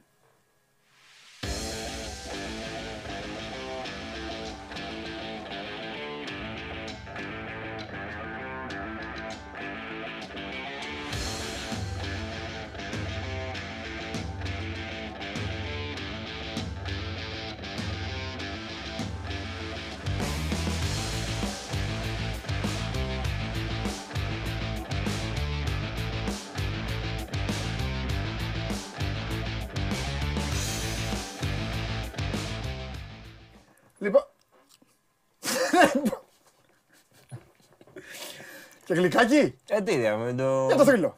Κάμε κοκακόλα, κάτι έχουμε. Όχι διαφήμιση, ενώ οποιαδήποτε μάρκα. Αναψυκτικό. Υπάρχει λόγος. Έτσι, έφαγα γλυκό, έφαγα τέτοιο. Θες και αναψυκτικό? Να μην φάμε, να μην πιούμε γλυκό αναψυκτικό. Δεν πάμε καλά. Παιδιά, δεν πάμε καθόλου καλά. Και μέσα σ' όλα, ο, Χρυ... ο Χριστόφορος Μακαρονίδης. Μακαρονίδης, ε. Μέσα σ' όλα, πάντα υπάρχει, ε. ε Θα βγουν ο Ανατολικός στο Φιδέλης να μιλήσουν για τον τέρμπι. Άκου ρε Χριστόφορε, για να τελειώνουμε, αγόρι μου. Όχι, θα βγουνε, αλλά άκου Χριστόφορε. Άκου. Δεν είναι θέσφατο, αγόρι μου. Δεν την κάνω την εκπομπή για να βγαίνουν. Δεν τρελαίνεσαι. Άμα δεν θέλουν, δεν βγουν. Οπότε μη στέλνεις αυτές τις ερωτήσεις. Μην του ξαναστείλεις. Απόλαυσε τον Αμπατζή. Και άμα δεν μπορείς να απολαύσεις τον Αμπατζή, πήγαινε μια βόλτα. Ε, περνάμε εδώ, ωραία, κάνουμε την τέτοια τη χαλαρότητά μας. Όλα για το ντέρμπι και για το έτσι και για τα αλλιώ και τις ομάδες σας. Εσύ χτύρι μέσα, τις ομάδες και όλα αυτά. Μήπως, μήπως ξέρετε μπάλα. Σας ρώτησα τόσα πράγματα. Ούτε ένας δεν απάντησε. Ένας δεν απάντησε. Πηγαίναν όλοι να κοιτάξουν, να βάλουν Google, να γκουγκλάρετε όλοι. Και ο άλλος θέλει. Ναι, ρε, θα βγουν να πούνε. Και τι θα καταλάβεις που θα πούνε. Και που θα πούνε, τι θα κάνεις. Θα κοροϊδεύεις τη μία ομάδα και θα γελάσεις υπέρ της άλλης. Αυτό δεν κάνετε. Πώς με είδες? Μια χαρά, αδέκαστος. Πάντα. Πες μας. Λοιπόν. Ε, τραβάμε. Δεν έχω πολλά να πω. Εντάξει, είναι και ακόμα περίεργες ημέρες. Ναι. Σωστό. Δεν έχει πολύ διάθεση ο κόσμος, δεν έχει πολύ όρεξη. Θα προτείνω πολύ συγκεκριμένα πράγματα και πολύ ε, με βάση τις ημέρες. Την Κυριακή είναι τα Όσκαρ. Τα ξημερώματα της Δευτέρας. Ε, δια... Τώρα Δευτέρα, ε. Τώρα, τώρα, τώρα. Θυμάσαι πέρυσι που είχε χαμός, με το χαστούκι που είχε ρίξει ο... Στημένο ήταν. Αυτό πιστεύεις? Ναι, ναι. Να σου πω κάτι. Και εγώ στην αρχή αυτό πίστευα, μετά άλλαξα γνώμη. Μετά πίστευα... Γιατί? Δεν είχε κάτι να κερδίσει τώρα, κανείς για να το στήσουν αυτό το πράγμα. Και τα Όσκαρ χάσανε, και ο Will Smith έχασε, και ο Chris Rock έχασε. Βασικά ο Chris Rock ήταν ο μόνος που δεν έχασε. Αλλά δεν βοήθησε κανένα, γιατί να το κάνεις αυτό. Και έφαγε και τιμωρία ο Will Smith. Δεν μπορεί να είναι φέτος τα Όσκαρ. Πώς τρώνε οι πρόεδροι που δεν πάνε στο γήπεδο. Γι' αυτό το έκανε. Βαριέται, βλέπεις ποτέ Όσκαρ. Όχι. Ελπίζω φέτος να είναι πιο ήρεμα. Πάντως την Κυριακή, τα ξημερώματα της Δευτέρας, να πούμε ότι φέτος στο κανάλι που θα μεταδοθούν στην, στην περιγραφή και στο σχολιασμό θα είναι και η Ιωσφίνα Γρυβαία. Όσοι κάτσουν και ξενυχτήσουν και τα δούνε, θα ακούσουν την Ιωσφίνα μας. Ακούς. Θα έχουμε Ιωσφίνα φέτος. Πού? Συγγνώμη, γιατί κοίταζα. Live στην τηλεόραση. Άμα κάτσεις να δεις τα Όσκαρ, εκείνη την ώρα, θα περιγράφει και η Ιωσφίνα. Μπράβο, πού? Να πούμε τώρα. Να πούμε, εντάξει. Δεν το πει, ναι. Το κορίτσι θα είναι εκεί, γιατί. Στην Κοσμοτέ τι βι. Όταν γίνονται οι αγώνες δεν λέμε ποιος το. Μην μου λες μετά γιατί. Σε χτύπησε και το γλυκό, εντάξει. Στην Κοσμοτέ τι βι. Κοσμοτέ τι βι, αν δεν κάνω λάθος, η τελετή ξεκινάει τέσσερις το πρωί. Μάλιστα. Και ναι, Θοδωρής Κουτσογιαννόπουλος και η Ιωσφίνα Γρυβαία στην περιγραφή. Ναι. Ε, αυτό έχω να πω, οπότε άμα θέλετε το που σου κόσι δεν πάτε στα γήπεδα και στα λοιπά, είναι καλή ευκαιρία να δείτε ότι ταινίες δεν έχετε δει από τις οσκαρικές, πιο πολλές είναι ακόμα στα σινεμά. Βεβαίως. Και κλείνω λέγοντας ότι για τους ε, μίσες των θρίλερ, ναι, βγήκε Scream έξι mm. χθες. Το έχεις δει κανένα Scream? Όχι, ε, ε, ψέματα, έχω δει ένα. Ένα. Έχω δει ένα, ένα. Ε. το ένα, το δύο, το ένα, ναι. Ναι. Βγήκε το έξι. Δεν χθες. Τα βαριέμαι, δεν. Εμένα μου αρέσει, εντάξει, τα πρώτα δύο μου αρέσαν πολύ. Μετά. Thriller είναι λίγο πιο πολύ τα ψυχολογικά. Τώρα, αυτά που περιμένεις να τρίξει η πόρτα και ξέρεις ότι θα βγει κάποιος και θα κάνουν όλοι έτσι. Ε, εκεί βατάει α, αυτό, ναι, στην αγωνία και στο. Thriller είναι να είσαι. Thriller βλέπαμε. είκοσι, είκοσι τέσσερα, είκοσι δύο εκεί για να. Εντάξει. Αυτά. Εμένα μου αρέσουν. Α, και τέτοια. Εμένα μου αρέσουν τα thriller. Thriller είναι για τακτική Λίβερπουλ. Να σου έρχεται ο αντίπαλος εύκολα. Το άρεσαν οι thriller. Μ' αρέσουν ακόμα και το thriller, ναι. Ε, βγήκε πάντως το έξι, το οποίο λένε ε, ότι είναι εφάμιλο και στο ίδιο επίπεδο με τα δύο πρώτα. Ναι. Είναι πολύ καλό. Ναι. Παίζει η Τζένα Ορτέγκα που έπαιζε την Wednesday στο Wednesday και έγινε χαμός και την αγάπησαν όλοι. Ναι. Ε, όποιος ε, θέλει να αγαπάει τα thriller, ναι, πάει να δει. Αυτά τα λίγα είχα. Εντάξει, δεν θέλω τώρα να προτείνω πάρτι και thriller είχε για την προηγούμενη Κυριακή. Και συναυλίες. Κάτι δικά μου. Αυτό δεν ήταν thriller. Άκουσε με. Έχεις δίκιο, ήταν άλλο είδος ταινίας. Άκου κάτι. Σωστά το λες, σωστά το σκέφτεσαι. Δεν κρίνω κανέναν που θα πάει. Όχι, αυτό λέω. Αν υπάρχει κάτι αξιόλογο ως γεγονός, πες το. Εννοώ, δυστυχώς η ζωή είναι σκληρή. Και εμείς λέμε, την Κυριακή έχει ΑΕΚ Ολυμπιακός. Δεν μπορούμε να πούμε τι να πούμε. Έχει παιχνίδι, αλλά δεν λέμε αυτό. Υπάρχει κάτι. Κάτι συγκλονιστικό δεν έχει έτσι καλή. Γιατί τα πιο πολλά έχουν μετατεθεί, έχουν πάει λίγο αργότερα. Σινεμά, σινεμά, Όσκαρ, την Κυριακή καθίστε δείτε Ιωσφίνα. Και την άλλη εβδομάδα περισσότερα. Θα ξαναπαίξουμε την άλλη εβδομάδα. Θα δούμε. Μα παίξουμε. Έτσι. Έτσι. Θα πάρω αυτό. Δεν το έχεις φάει πρόγραμμα. Α το κάτω. Λοιπόν, φιλιά. Ευχαριστώ πολύ. Εμείς, εμείς, Κωνσταντίνε, σε ευχαριστούμε πάρα πολύ και σε ευχαριστούν πάρα μα πάρα πολύ τα πέντε παιδιά τα οποία κέρδισαν χάρη σε σένα. Λοιπόν, πάμε τώρα, πάμε να τελειώνουμε. Δυστυχώς έχουμε ένα, όπως με ενημερώνει ο πράσινος σκηνοθέτης, κοίταξε να δεις, δεν μου κάνει εντύπωση. Με όλα αυτά που γίνανε σήμερα, έτσι όπως μου κάνατε την εκπομπή, ένας και ένας δύο μου τα κάνατε, που λέει και ο γίγαντας στο, στο περιβόητο βίντεο στο YouTube, ε, δεν μπορούμε να τους έχουμε μαζί. Πάμε ξεχωριστά. Ξεκινάμε με όποιον θέλετε, όποιον έχετε. Πάμε. Πάμε, πάμε, πάμε, πάμε. Δεν χρειάζεται να μου πείτε, θα δω, θα καταλάβω.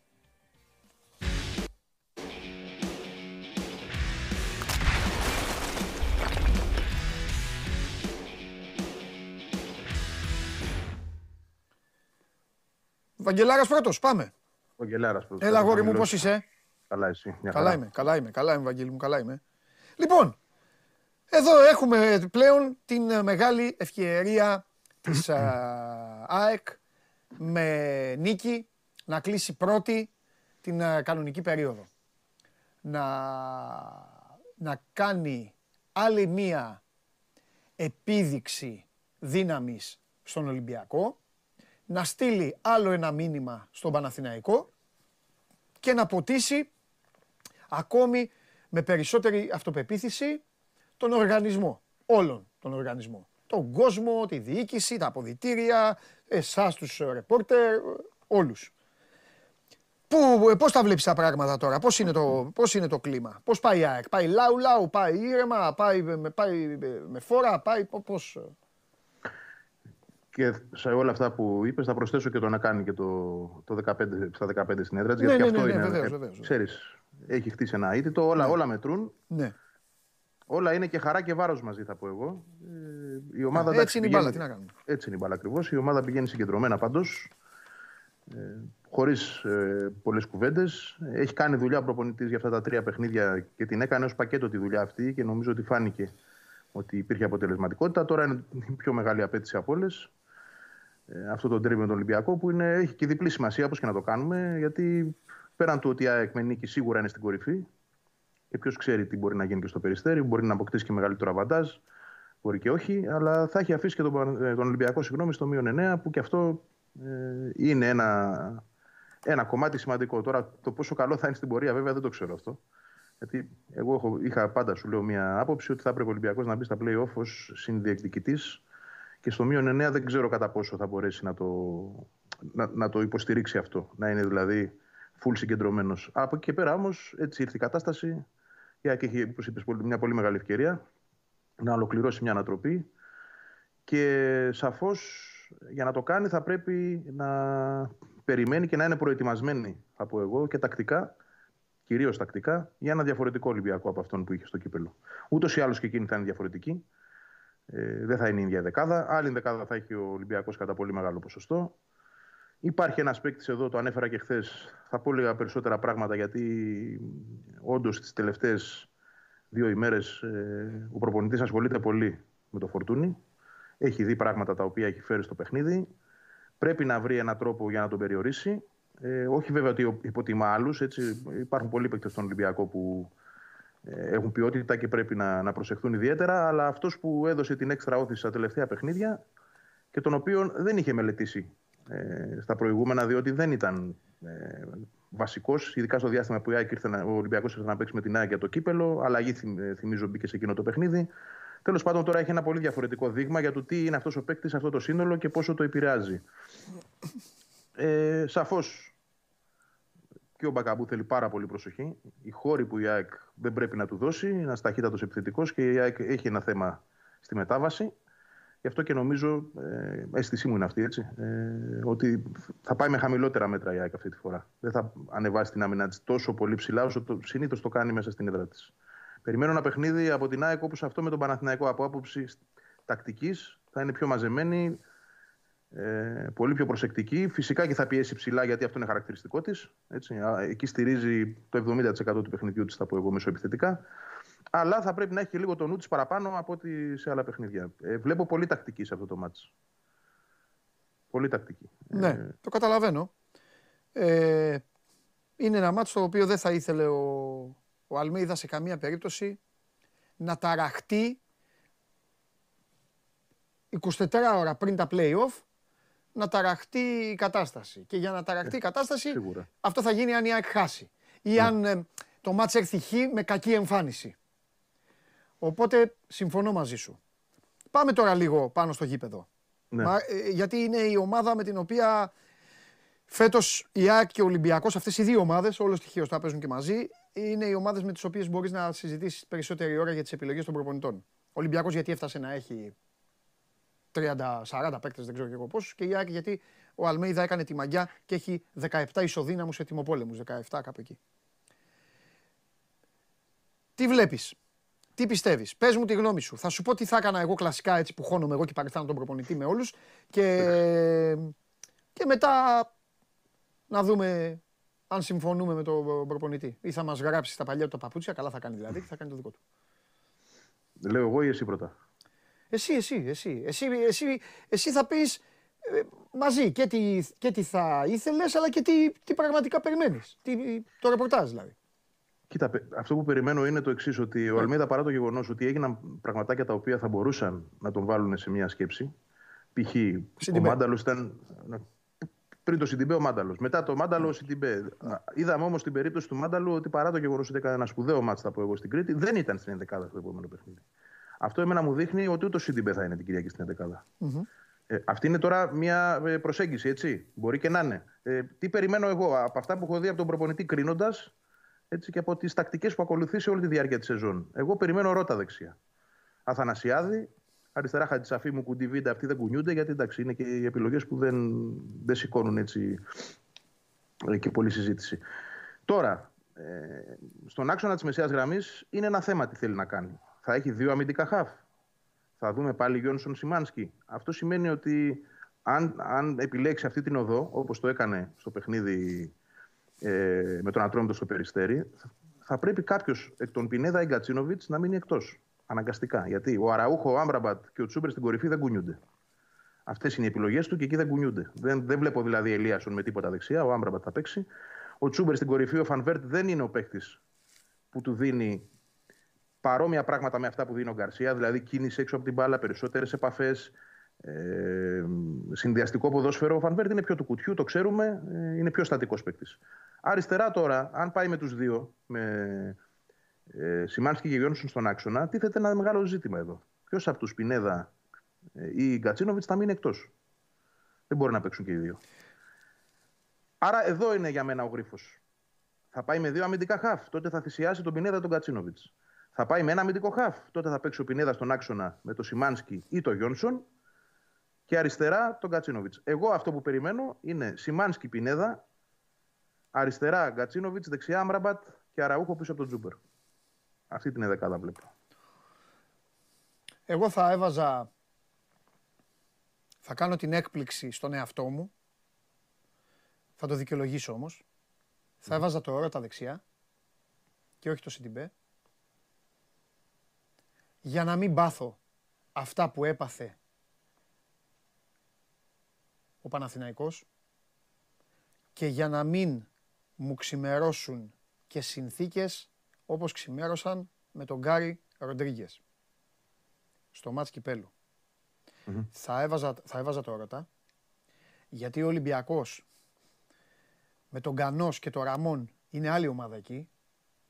Άσχετα άμα οι Ολυμπιακοί ακόμα λένε «Α, δεν έβαλε γκολ αυτός, δεν έκανε, δεν έκανε», είναι, είναι καλός παίκτης, είναι απειλητικός παίκτης. Και τα ανεβάσματα του Σιντιμπέ, τα οποία πφ, είναι πάρα πολύ καλά, είναι πάρα πάρα πάρα πολλά, δημιουργούν κάποια κενά στα οποία ο Βίντα δεν προλαβαίνει να τα καλύψει. Και εκεί υπάρχει ζήτημα. Εγώ λοιπόν θα έβαζα, Βαγγέλη, ε, θα, στο, θα στο είχα έτοιμο το, ένα πλάνο δικό μου, Ε, αν, ο, αν ο Τζούμπερ δεν, ε, δεν έκανε αυτά που κάνει στα τελευταία παιχνίδια. Τι εννοώ. Εγώ θα τον άφηνα έξω τον Τζούμπερ. Θα έβαζα Ρότα Ελίασον και Καραφλό Βέλος μπροστά. Ο Τζούμπερ όμως αυτή τη στιγμή είναι σε μια φάση που δικαιούται να πει «Εντάξει ρε παιδιά, με έχετε πει χαβαλέ, με έχετε πει γλετζέ, με έχετε πει ό,τι θέλετε. Εγώ παίζω κακομοίρης τώρα είκοσι μέρες και παίζω και καλά. Άμα, γιατί να μην ξεκινήσω εγώ τώρα. Ψυχή δεν yeah. έχω να, να, να παίξω εγώ. Δεν το συζητάμε. Ναι, εκεί λοιπόν, εκεί λοιπόν πάω και εγώ με, πάω και εγώ με τον Τζούμπερ μπροστά. Που σημαίνει λοιπόν ότι το Καραφλό Βέλος πρέπει να παίξει δεξιά. Με το Ρότα πίσω. Τώρα το Σιμάνσκι Γιόνσον, θα σου πω τι συμβαίνει. Όλα πάνε στον αντίπαλο. Με το Χάμες Ροντρίγκες μπορείς να βάλεις τον Πινέδα. Με το Φορτούνη είσαι πιο ήσυχος με Σιμάνσκι Γιόνσον. Γιατί? Γιατί ο Φορτούνης τρέχει περισσότερο από το Χάμες. Παίρνει και μέτρα πίσω πιο πολλά από το Χάμες. Και εκεί ο Ολυμπιακός με Σαμασέκου και, και Χουάνκ θα σου δημιουργήσει υπεραριθμίες. Αν έχεις περισσότερο παίκτες του πάω πιο μπροστά και λιγότερο του, του, του πάω πιο πίσω. Επίσης ο Αλμέιδα είναι καλός προπονητής και έξυπνος άνθρωπος. Την απόλαυσε την τριάρα του κυπέλου, αλλά δεν έχει ξεχάσει τι του έκανε αυτό το κάτι σαν Ολυμπιακός που εμφάνισε ο Μίτσελ στο πρώτο ημίχρονο ειδικά. Και επειδή ξέρει ο Αλμέιδα ότι ο Ολυμπιακός είναι καλύτερος από ό,τι ήταν στο κύπελο, σίγουρα έχεις στο πίσω μέρος του μυαλού του, Βαγγέλη, να καλύψει πράγματα. Γιατί δεν θέλει σκορ πρόκρισης. Εδώ υπάρχουν και πράγματα τα οποία πρέπει να τα, να τα καταλαβαίνει και ο κόσμος. Δεν τον νοιάζει τον Αλμέιδα πώς θα έρθει το μάτς. Μισό μηδέν μπορεί να έρθει. Απέρασε η μπάλα τη γραμμή και μετά να επαναλήξει. Έφυγε φυλάκια. Δεν τον ενδιαφέρει. Ναι, σίγουρα. Δεν έχει δεύτερο παιχνίδι. Βαθμούς θέλει τώρα ο Αλμέιδα. Τώρα, αριστερά. Εδώ τώρα ερχόμαστε. Ο Αραούχο δεν μπορεί να μείνει έξω. Και επειδή δεν μπορεί να μείνει και ο Κατσίνοβιτς έξω, θα πάει όπως είπες. Θα πάει με τον Κατσίνοβιτς στη μία και με τον Αραούχο στην, στο, στο, εκεί, στη, εκεί πίσω από το, πίσω από το Τζούμπερ. Στο παντού είμαι και παντού κινούμε. Ναι. ναι, στο παντού είμαι και στο παντού κινούμε. Αυτή θα είναι. Εντάξει, τώρα για αριστερά δεν το συζητάμε ούτε για τα στόπερ. Αυτή νομίζω θα είναι η ΑΕΚ. Δεν διαφωνώ δηλαδή. Απλά αιτιολογώ, αιτιολογώ λίγο ποδοσφαιρικά τη σκέψη του Αλμέιδα για να προσπαθήσουμε να λύσουμε και απορίες φίλων μας αεκτζίδων οι οποίοι θα πούνε αυτό και αυτό για να καταλάβουν οι Ολυμπιακοί τι θα δουν απέναντί τους από τον αντίπαλο. Εντάξει, αλλαγές να κάνει έχει. Το τι θα πάρει από αυτές πάντα είναι ερωτηματικό. Δεν σημαίνει ότι έπαιξε ο Γαλανόπουλος με τον Μάνταλο, ήταν θετικότατη στο μάτς κυπέλου. Δεν σημαίνει ότι αν έρθουν από τον πάγκο την Κυριακή μπορεί να κάνουν παπάδες. Μπορεί να μην τους βγει το μάτς. Μπορεί να μην. Ε... Τίποτα. Η ΑΕΚ, Βαγγέλη, δεν έχει. Η ΑΕΚ πρέπει να περιμένει τι Ολυμπιακό θα δει. Ο Ολυμπιακός είναι το κουτί της Πανδώρας φέτος. Μεταλλάσσεται, αγριεύει, εξαφανίζεται, είναι ευάλωτος ε, πίσω αρκετές φορές. Έχει πάρα μα πάρα πολύ καιρό να χάσει. Πάρα πολύ καιρό να χάσει ο Ολυμπιακός. Για πρωτάθλημα μιλάω. Απ' την άλλη δεν έχει πάρει μεγάλο παιχνίδι. Ναι. Ξέρεις τι... είναι, και είναι, είναι ένα παιχνίδι που δηλαδή, πώς να σου πω, με ενοχλεί που είναι, που είναι την τελευταία αγωνιστική. Καταλαβες, με ξενερώνει. Αυτό το παιχνίδι έπρεπε να είχε γίνει, να έπαιζαν τώρα όλοι με κανένα σχετικά εύκολο, για να πηγαίναν όλοι με, ξέρεις, με ένα φορτσάρισμα, να πηγαίναμε στα play-off. Ναι. Α, είναι, να... Αυτό θα γίνει και την άλλη Κυριακή μπορεί να ξαναπαίξουνε. Ναι, αυτό είναι το φοβερό. Ναι, ναι αυτό είναι, δηλαδή... Ε, νομίζω, εντάξει, συμφωνούμε βασικά στα τακτικά κομμάτια. Ξέρεις που πιστεύω ότι θα, θα πάρθει απόφαση για το τι θα κάνει με, με τον άξονα. Δηλαδή, αν θα πάει με τον Σιμάνσκι και Γιόνσον ή αν θα πάει με έναν εκ των δύο και τον Πινέδα. Ναι. Ε, πιστεύω ότι αυτό σχετίζεται άμεσα με το τι, τι έχει αποφασίσει να κάνει με τον Αραούχο σε αυτό το μάτς. Γιατί το λέω αυτό, γιατί αν θέλει να θυσιάσει τον Αραούχο, όπως το έχει κάνει σε άλλα παιχνίδια, θα τον βάλει να κυνηγάει το Φορτούνη. Αυτό είναι κάτι που εγώ το έχω στο μυαλό μου, όπως το έχω δει να το κάνει με τον Βέλεθ, με τον Ρούμπεν, συγγνώμη. Ο Αραούχο ο... να κυνηγάει το Φορτούνη. Ναι, παντού στο γήπεδο. Να, να, κάψει, να, κάψει, να κάψει ένα ναι, τέτοιο ναι, εργαλείο. Ναι, για, ναι, για να έχει τον Πινέδα. Αυτή είναι η προϋπόθεση εδώ. Ότι έχω το, το Σιμάνσκι και τον Γιόνσον και τον Αραούχο να κυνηγάει το Φορτούνι, όπως κυνηγούσε το Ρούμπεν στο παιχνίδι με τον Παναθηναϊκό. Αν το και να φύγει... δεν, ναι. δεν έκανε βήμα από το Ρούμπεν. Μισό λεπτό, μισό λεπτό. Μισό λεπτό. Και να φύγει πιο πολύ ο Πινέδα προς το δέκα. Δεν είναι, το δεν είναι το ίδιο όμως. Δεν είναι το ίδιο.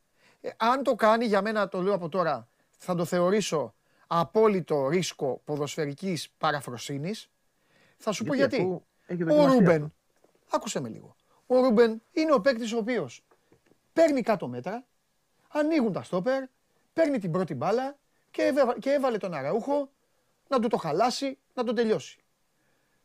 Να φύγει ο Αραούχο από το δέκα, να πάει στο άλλο δέκα για να πάει εκεί. Γιατί να πάρει τόσα μέτρα πίσω. Δηλαδή θα βρεις και το Αραούχο σε, σε μέτρα πίσω από τον Γιόνσον, πίσω από τον Σιμάνσκι, πίσω αυτό. Ο Χουάνκ, να μου πεις, άκου, να μου πεις θέλει να τον πετάξει στο Χουάνκ.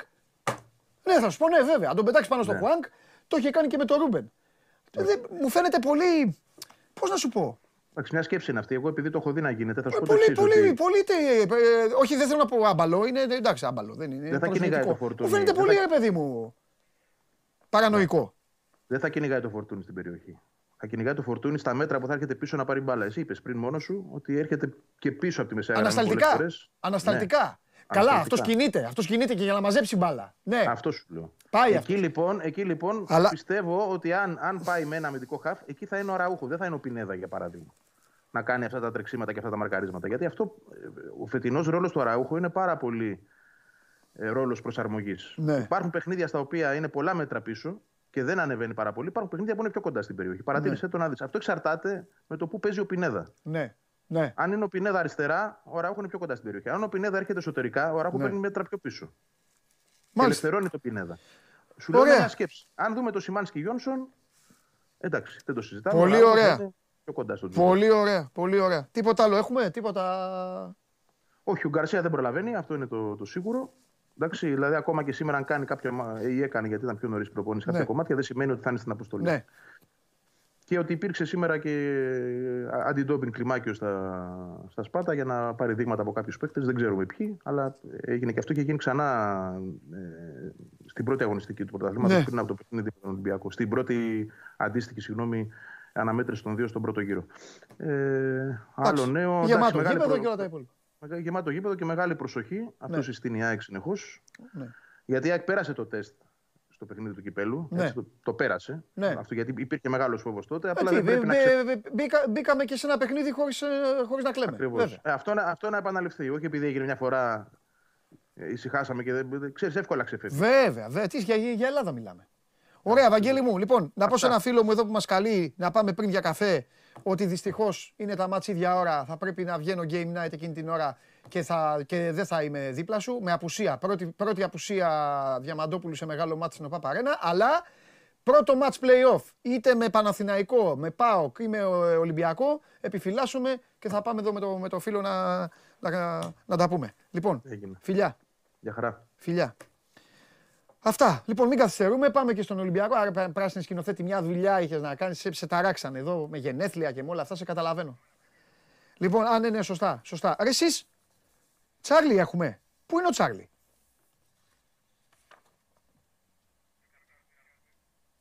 Τσάρλι θέλω. Χωρίς Τσάρλι που πάω. Δεν φεύγω χωρίς Τσάρλι. Θέλω Τσάρλι, ανάσα, Ολυμπιακό. Κάτι θετάφε. Χ, δύο διπλή ευκαιρία. Σπέτσια Ίντερ διπλό. Ωραία το Σάββατο. Όχ, μας κάρφωσε. Όχ, μας κάρφωσε. Ωραία, μας τα άλλαξε τα φώτα. Λοιπόν, πω, δεν το λέω το πάνω. Το πάνω όσοι το βλέπετε. Δεν το λέω. Άμα το λέω, άμα, δεν το λέω. Δεν το λέω. Λοιπόν, Leicester Chelsea διπλό. Θέλτα Βαγεκάνο άσο. Βαλένθια Οσασούνα άσο. Το πάνω δεν το λέω. Εντάξει, διπλό. Διπλό η Chelsea. Άσο η Θέλτα. Άσο η Βαλένθια. Το πάνω δεν το λέω. Και Κυριακή, West Ham, Villa, άσο. Σεβίλη, Αλμερία, άσο. Ρώμα, Σασουόλο, άσο. Super League, Άρης Γιάννηνα, άσο. Πανετολικός Λαμία, χ δύο διπλή ευκαιρία. Βόλος ΠΑΟΚ, δύο διπλό με ασιατικό handicap, ενάμιση. Ανάσα. Κατέβασε το νέο app του Σπορ είκοσι τέσσερα και διάλεξε τι θα δεις. Με το Μάι Σπορ είκοσι τέσσερα φτιάξε τη δική σου homepage επιλέγοντας ομάδες, αθλητές και διοργανώσεις. Ειδοποιήσεις για ό,τι συμβαίνει για την ομάδα σου. Match Center, Video Highlight, Live εκπομπές και στατιστικά για όλους τους αγώνες. Μόνο αθλητικά και στο κινητό σου με το νέο Σπορ είκοσι τέσσερα app. Κατέβασε το. Ναι, παρή μου και Γκούντουριτς εκτελεσμένα. Γιατί όχι. Γκούντουριτς εκτελεσμένα. Για Έφες, παιδιά δεν ξέρω, σκόντα χέρια ψηλά στην επιστήμη. Ποιος παίζει εκεί, έχουν τρίψει Μίσιτς, Λάρκιν, Μπουμπουά, όλα. Πάμε.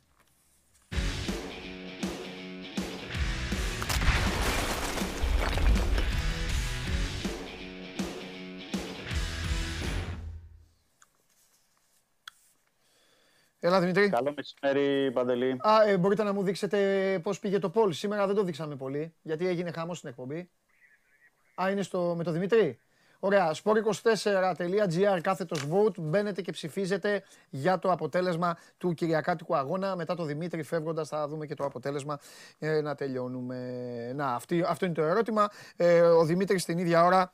Ε, πάμε, πάμε, πάμε. Δημήτρη, λοιπόν, τα είπαμε το Βαγγέλη.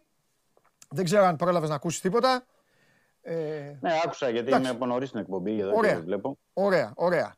Λοιπόν, ε... α, είδες, α, είδες αυτά που κάνανε εδώ Χωριανόπουλο ράπ το τέτοιο εδώ, γλυκά ναι, και ναι, ναι, ε, βέβαια. Ε, βέβαια. Και ο Χωριανόπουλος κάθε χρόνο δέκα Μαρτίου τα ίδια κάνει. Λοιπόν, λοιπόν το θέμα είναι πρώτα... τι θα κάνει η ομάδα δύο μέρες μετά τα γενέθλια. Μισό λεπτό, μισό λεπτό. Τι έπρεπε. Να πούμε πρώτα τα χρόνια πολλά. Για τα γενέθλια, αφού τα είπαν όλοι. Α, να πεις, ναι, και εσύ, ναι, πες, ναι. Ε, για τα ενενήντα οκτώ χρόνια από την ίδρυση του Ολυμπιακού. Ναι.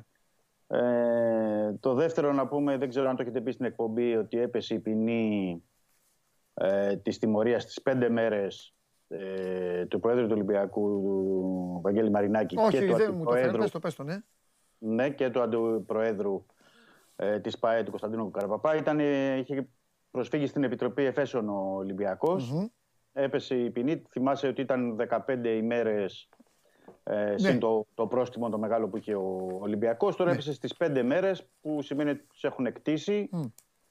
Ε, οπότε έπεσε και αυτή η ποινή. Το λέω επειδή ήταν ιδιοσιογραφικό ναι. ε, το μέρος. Και τώρα μπορούμε να πάμε και στο, στο ντέρμπι, να με ρωτήσεις ό,τι θέλεις, να πούμε ότι... Ε, όχι, επειδή άκουσες λοιπόν την κουβέντα μας με τον Βαγγέλη... Mm-hmm. Και επειδή δεν είχαμε την ευκαιρία, είχαν ένα θεματάκι να βγούμε μαζί, μπες, μπες στην κουβέντα. Μπες στην κουβέντα και πες εσύ τώρα τα δικά σου για τον Ολυμπιακό και αυτά. Να πω καταρχάς ότι εντάξει, τώρα πρέπει να έχει τελειώσει η προπόνηση, αλλά με βάση ε, τα όσα έγιναν εχθές και στο, στο Ρέντι, να πούμε ότι ο Μίτσελ έδειξε και σε βίντεο στους παίκτες αρκετά παιχνίδια από την ΑΕΚ, αναλύοντας και την επιθετική της και την αμυντική της λειτουργία. Ε, αυτό που έχει εστιάσει κυρίως, γιατί έχει δείξει παιχνίδια από τα εντός έδρας παιχνίδια φυσικά της ΑΕΚ ε, στην ΟΠΑΠΑΡΕΝΑ, εκεί όπου η ΑΕΚ είναι αίτητη, δεν έχει, όπως είπαμε και από χθες, ούτε καν ισοπαλία, ε, είναι ότι ο Ολυμπιακός πρέπει να είναι άκρος αποτελεσματικός, να μπορέσει να κάνει δηλαδή ευκαιρίες και να, αυτή τη φορά να τις εκμεταλλευτεί και να σκοράρει. Ε, ότι χρειάζεται οπωσδήποτε ο Ολυμπιακός να σκοράρει ε, στην Νέα Φιλαδέλφεια προκειμένου να πάρει θετικό αποτέλεσμα και να είναι και προσεκτικός πολύ ε, και στο transition και στις ε, στιμένες φάσεις. Εκεί εστίασε κυρίως. Εγώ θα έλεγα ότι με βάση και τις απουσίες ε, του Εμβιλά και του Παπασταθόπουλου, που έτσι και ήταν έξω, χάνει λίγο σε ύψος, χάνει λίγο σε, σε πράγματα σε ό,τι αφορά τις στιμένες φάσεις, μια που είπαμε για τις στιμένες φάσεις και εστίασε ο, ο Μίτσελ. Οπότε θα δούμε και σε αυτό το κομμάτι πώς θα λειτουργήσει ο, ο Ολυμπιακός. Έχει κάνει διάφορες δοκιμές, αρκετές δοκιμές, ε, αλλά φαίνεται μέσα από αυτές τις δοκιμές να, να καταλήγει κάπου, να καταλήγει σε ό,τι αφορά την ενδεκάδα με μία-δύο θέσεις ε, ανοιχτές. Δηλαδή ε, με Πασχαλάκη κάτω από τα δοκάρια, Ροντινέη δεξιά στα στόπερ, Μπα και Ντόι, και αριστερά, από ό,τι έδειξε χθες, περισσότερο Ρεάμτσουκ, γιατί τους έβαλε στο διπλό και το Ρεάμτσουκ και το Ραμόν, αλλά έβαλε περισσότερο το Ρεάμτσουκ. Ε, Χουάνγκ Σαμασέκου, μπροστά τους ο Φορτούνης, δεξιά ο Μπιέλ, αριστερά μοίρασε το χρόνο σε Κανός και Μασούρα και στην κορυφή, στο, και κορυφή ο Μπακαμπού. Εκεί είναι δηλαδή ε, αυτά που έχει δοκιμάσει ο Μίτσελ. Επιμένει με Ρεάμτσουκ δηλαδή, ε. Προσανατολίζεται, ναι, χθες έβαλε περισσότερο το Ρεάμτσουκ. Ε, τώρα πρέπει να περιμένουμε σήμερα ή και αύριο να δούμε τι θα κάνει. Και υπάρχει και ένα δίλημμα μπροστά και με τον Κανός και το, με το, συγγνώμη, με τον Μασούρα. Απ' τη μία βλέπει ότι ο, ο Κανός μπορεί να πάρει πράγματα και να του δώσει, ε, όπως έκανε και με τον Παναθηναϊκό. Δηλαδή σκέφτεται να βάλει Ρεάμτσουκ Μασούρα. Ε, δεν θα το απέκλεια. Ε, έπρεπε να σε έχω βγάλει πρώτα εσένα. Δεν θα, δεν θα το απέκλεια. Έλεγα να, να παίξω Σιντιμπέ. Τέλος πάντων, ναι, για πες. Ναι, δεν θα το απέκλεια. Ε, σκέφτεται ότι μπορεί λόγω της εμπειρίας του Μασούρα στα παιχνίδια, τα ντέρμπι, ναι, τα ελληνικά, με την ΑΕΚ που εξκοράρει. Ναι. Βάζει και, το βάζει και αυτό στο τραπέζι ο Μίτσελ. Απ' την άλλη, ε, ναι, Μίτσο, έχω ακούσει πολλές φορές ότι ο Μίτσελ βάζει στο τραπέζι πράγματα. Αυτά όμως οι παίκτες αυτοί πότε τα έχουν κάνει τελευταία φορά? Ο Μασούρας έβαλε τελευταίο γκολ ναι. στο σαράντα έξι με τον Άρη, σωστά? Ναι, στη μοναδική νίκη του Ολυμπιακού. Ναι. Δηλαδή okay, πότε, δηλαδή καταλαβαίνεις. Ναι, ναι. Περνάνε, αλλά... ξέρεις, αλλάζουν. Ακόμη και, θα σου πω κάτι, ακόμη και ο Φορτούνης. Mm-hmm. Ο οποίος έχει μια φοβερή σχέση με την ΑΕΚ. Ναι. Ε, ε, είχε. Έχουν περάσει. Δηλαδή. Ναι, στην μπάλα λίγο το φρέσκα κουλούρια. Είναι και απαραίτητο να ισχύει. Ναι, αλλά ο Φορτούνης μου έκανε στο προηγούμενο αμέσως παιχνίδι τρεις ασίστ. Δηλαδή, ναι, δεν okay, συζητάω. Σαν παράδειγμα στον έφερα. Εννοείται ότι ναι, ο Φορτούνης πρέπει να παίζει. Ο Φορτούνης είναι και από τους αδικημένους. Δεν το, δεν το συζητάμε αυτό. Ναι, άλλο λέω. Τώρα θέλω να πω. Πάμε λίγο στο ποδόσφαιρο τώρα. Πώς Πάμε... το σκέφτεται ο Μίτσελ, λέω αυτό. Ωραία, αυτό, ναι, ναι. ναι. Πλευρά, σε διακόπτω ναι. λίγο τώρα. Πάμε λίγο στην μπάλα. Ναι, ναι. ναι. Ρεάμτσουκ λοιπόν. Ρεάμτσουκ λοιπόν με Κανός. Εδώ λοιπόν αυτή τη στιγμή. Γιατί εμένα αυτό που με ενδιαφέρει είναι μόνο να μιλάω για μπάλα και για τίποτε άλλο και να, να βοηθάμε τον κόσμο. Αυτή τη στιγμή λοιπόν ο Μίτσελ αποφασίζει να δημιουργηθεί ένας μεγάλος χώρος. Να δημιουργηθεί μία απόσταση.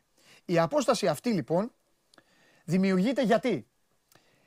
Γιατί ο Μίτσελ βάζει το Ρέαπτσουκ με ξεκάθαρη στόχευση στο καραφλό βέλος. Αποφασίζει ο Μίτσελ να θωρακίσει την άμυνα και όχι να τρέξει τον Άμραμπατ. Και βάζει μπροστά. Με Κανός πάω εγώ. Γιατί ο Κανός πρέπει να παίξει τώρα. Δεν κορεδευόμαστε. Λοιπόν, μια χαρά παιδί είναι ο Γιώργος. Ε, ε, έχει κάνει πράγματα, αλλά αυτή τη στιγμή ο Κανός δείχνει πιο. Δεν πιστεύω να διαφωνείς. Όχι, μη, ε, λέμε το ρεπορτάζ. Δεν λέμε okay. τι... Ναι, σωστά, σωστά. Εντάξει. Εντάξει. Εσύ λέγε το ρεπορτάζ, θα λέγω τα δικά μου. Εντάξει, πάμε έτσι. Ναι, ναι, λοιπόν, ναι. Ο, ο, ο Κανός λοιπόν είναι παίκτης ο, οποίο, ο οποίος μπορεί να παιδέψει τον αντίπαλο. Γι' αυτό ναι, ναι, ναι. και είπα προηγουμένως να βάλει το Ρότα. Και πάμε λοιπόν να δούμε. Ρότα με Κανός, Ρέαπτσουκ με Άμραμπατ. Mm-hmm. Ε, η περίπτωση να υπάρξει αλυσίδα είναι δύσκολη. Περισσότερο βέβαια μπορεί να βοηθήσει ο Ρότα, γιατί το κάνει φέτος και γιατί είναι σε καλή κατάσταση, να βοηθήσει ο Ρότα τον uh, Άμραμπατ παρά να βοηθήσει ο Ρέαπτσουκ τον Κανός. Μιλάω πάντα με τους μέσους όρους και με το τι έχει συμβεί μέχρι τώρα. Γιατί μπορεί να ανοίξουν και οι ουρανοί. Μπορεί να μπει μέσα ο Ρέαπτσουκ, να βάλει ένα γκολ και δύο assist. Αυτό δεν το ξέρουμε. Μπάλα είναι. Μιλάω βάσει της λογικής. Σκέφτεται λοιπόν να αφήσει έξω το Ραμόν, να μην φτιάξει το Ραμόν Κανός με το οποίο θα έχει κερδίσει τον Παναθηναϊκό. Το ξαναλέω, εγώ επιμένω σε αυτό. Και ίσως σκέφτεται την οπαπαρένα, σκέφτεται το εκτός έδρας παιχνίδι, να θωρακιστεί. Εδώ λοιπόν, αν γίνει αυτό, δημιουργείται ένα οικόπεδο που λένε οι προπονητές στα χωριά τους, το οποίο θα πρέπει να καλυφθεί από τα χαφ. Και εκεί θα τον, πρέπει ε, να δούμε λοιπόν. Και από τον θα... ένα στόπερ. Και από τον ένα στόπερ. Ναι. Και από τα χαφ και από τον ένα στόπερ. Όχι, όχι. Το κενό, το οικόπεδο είναι στο πλάι, στο χώρο του κέντρου. Ναι. Α, στο κέντρο λες. Εντάξει, οκ. Okay. Εκεί Νόμες λοιπόν πλάτη, πρέπει να δούμε Ρέαπτσουκ, τι θα κάνει ο Γιόνσον με το Σιμάνσκι, τι θα κάνουν, ο, τι θα κάνουν ο Χουάνγκ με το Σαμασέκου. Το Σαμασέκου. Ναι. Κόβω το Σαμασέκου να έχει ρόλο ανάποδο λιμπέρο. Κάτι το οποίο μπορεί να το υπηρετήσει. Δεν στέκομαι εγώ σε αυτό το αυτογκόλ. Αυτά αυτογκόλ στέκονται οι, όσοι δεν έχουν παίξει μπάλα. Το παιδί μπήκε στην οπαπαρένα που δεν είχε παίξει βασικό τόσα παιχνίδια και το πάλεψε. Πολέμησε ναι, ο Σαμασέκου. Και ήταν, ήταν και άλλος σχηματισμός τότε εκεί του Ολυμπιακού. Βεβαίως. Ήταν πιο έμβυλα μέσα σαν ναι. Αυτάρι και, και ο Χουάνγκ σαν δεκάρι. Όχι ναι. Ναι. ναι. Λοιπόν, ε, εδώ, εδώ λοιπόν θα πρέπει να δούμε αν ο Μίτσελ έχει σκοπό να τρέξουν τόσο περισσότερο τα κεντρικά του χαφ, να πάρει αναγκαστικά μέτρα πίσω ο Φορτούνης, γιατί έτσι είναι το ποδόσφαιρο. Γιατί θα δημιουργείται αυτό το κενό που σου λέω, γιατί όλα είναι, όλα είναι αλληλένδετα και το κενό θα δημιουργείται γιατί το Ρέαπτσουκ Κανός θα έχει απόσταση. Ναι. Δεδομένο θα έχει απόσταση. Ναι, δεν ξέρω και αν γυρίζει αν... ο Κανός να καλύπτει την απόσταση, ναι. Ο Ολυμπιακός θα χάνει έναν παίκτη που θα μπορεί θα πράγματα να, από μπροστά, να ναι. του δώσει πράγματα. Θα πρέπει να κινείται διαγώνια μετά ο Φορτούνης. Θα πρέπει να ανεβαίνει το ένα χαφ πιο ψηλά. Θα πρέπει να κλείνει ο Μπιέλ. Θα πρέπει ο Μπακαμπού να κάνει άλλη κίνηση. Θα πρέπει δηλαδή ο Ολυμπιακός να κάνει πράγματα προκειμένου να καλύψει την τρύπα που θα έχει δημιουργηθεί. Ναι. Τώρα κάποιοι βλέπουν και λένε, έλα εντάξει, θέλετε να μας αποδείξετε ότι δεν κάνει ο Ρέαπτσουκ. Όχι, δεν θέλουμε να αποδείξουμε. Ο καθένας αποδεικνύει στην πράξη. Πάμε στο άλλο. Άμα παίξει ο Ραμόν, είναι ξεκάθαρα ότι ο Ολυμπιακός θα είναι πολύ πιο απειλητικός. Ναι. Θα δημιουργήσει ένα μπονοκέφαλο στον Αλμέιδα, το καραφλό βέλος πρέπει να γυρίζει.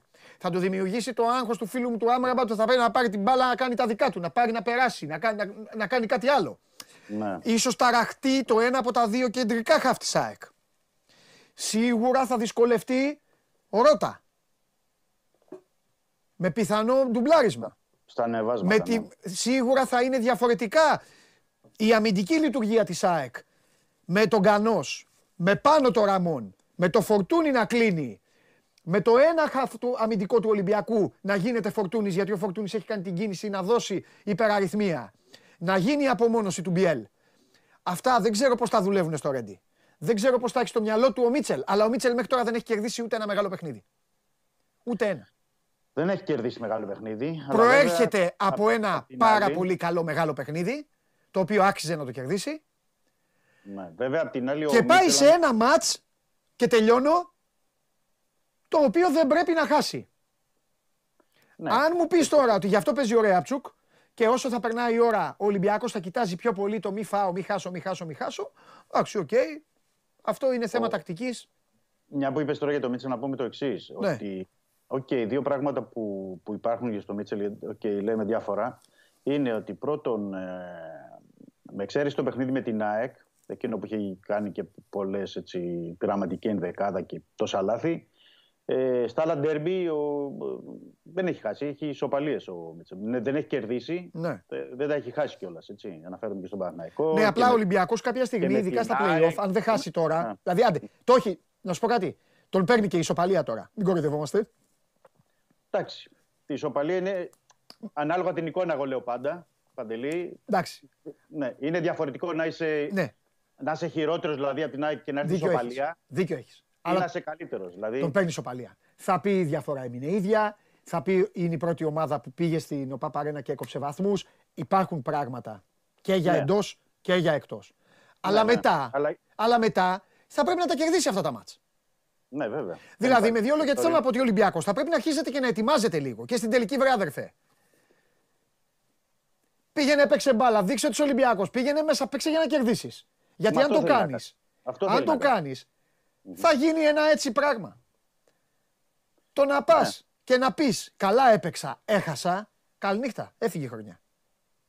Μα ο Ολυμπιακός δεν θέλει να πάει να δείξει αυτό. Ο Ολυμπιακός θέλει να δείξει μέσα από αυτό το παιχνίδι, πέρα από τους βαθμούς που θέλει να πάρει, ότι οκ, θα σας βάλω δύσκολα στα play-off. Αυτό θέλει να δείξει και αυτό θέλει να περάσει. Το θέμα είναι πώς το καταστρώνεις και πώς το πετυχαίνεις. Δηλαδή, για παράδειγμα...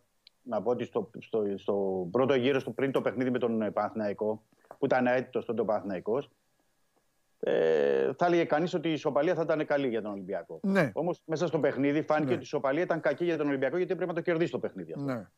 Με τον Παναθηναϊκό. Αυτό δηλαδή δι, φαίνεται και τι θα γίνει και τώρα με την, με την ΑΕΚ. Είναι ναι. διαφορετικά να παίξεις καλά, να έχεις ευκαιρίες ε, και να φύγεις με την ισοπαλία, να τρομάξεις κάπως τον αντίπαλο. Ναι. Και άλλο. Ε, να μην του κάνεις ευκαιρίες, να, ναι. να φανεί, να υπάρχει μια νοθρότητα, να υπάρχει οτιδήποτε. Αυτό που δεν θέλει δηλαδή ο Μίτσελ σε καμία περίπτωση και το επαναλαμβάνει και καθημερινά ναι. στο Ρέντι, είναι ότι τους λέει: παιδιά, εμείς πρέπει να μπούμε όπως με τον Παναθηναϊκό. Με ορμή, με διάθεση, με πάθος από την αρχή.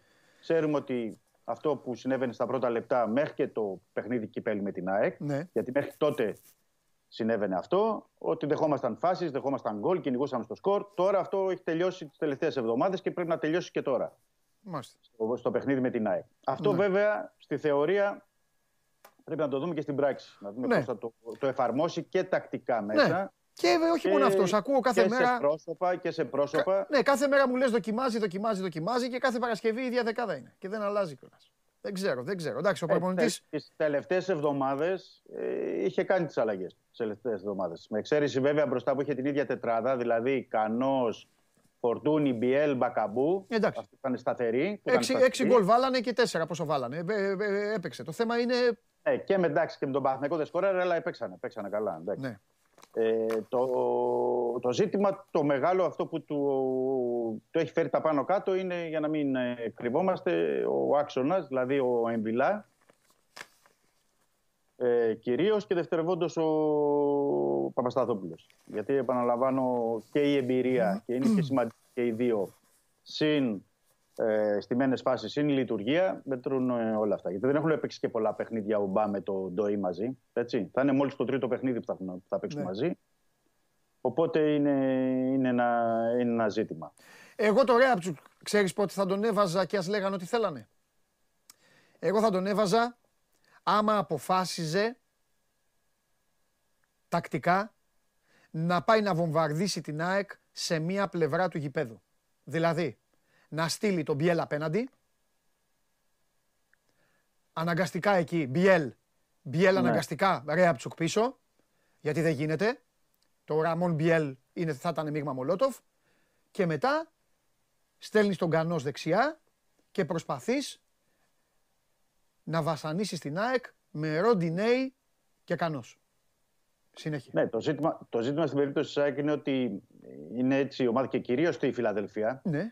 ότι δεν δέχεται εύκολα, δεν επιτρέπει στον αντίπαλο να δεχτεί εύκολα φάση. Καλά, φυσικά, καλή ομάδα. Έχει παίξει την καλύτερη μπάλα, ρε φίλε. Στο αναλογικό, στο τέλειο, στο σύνολο, και αυτό είναι πρώτη.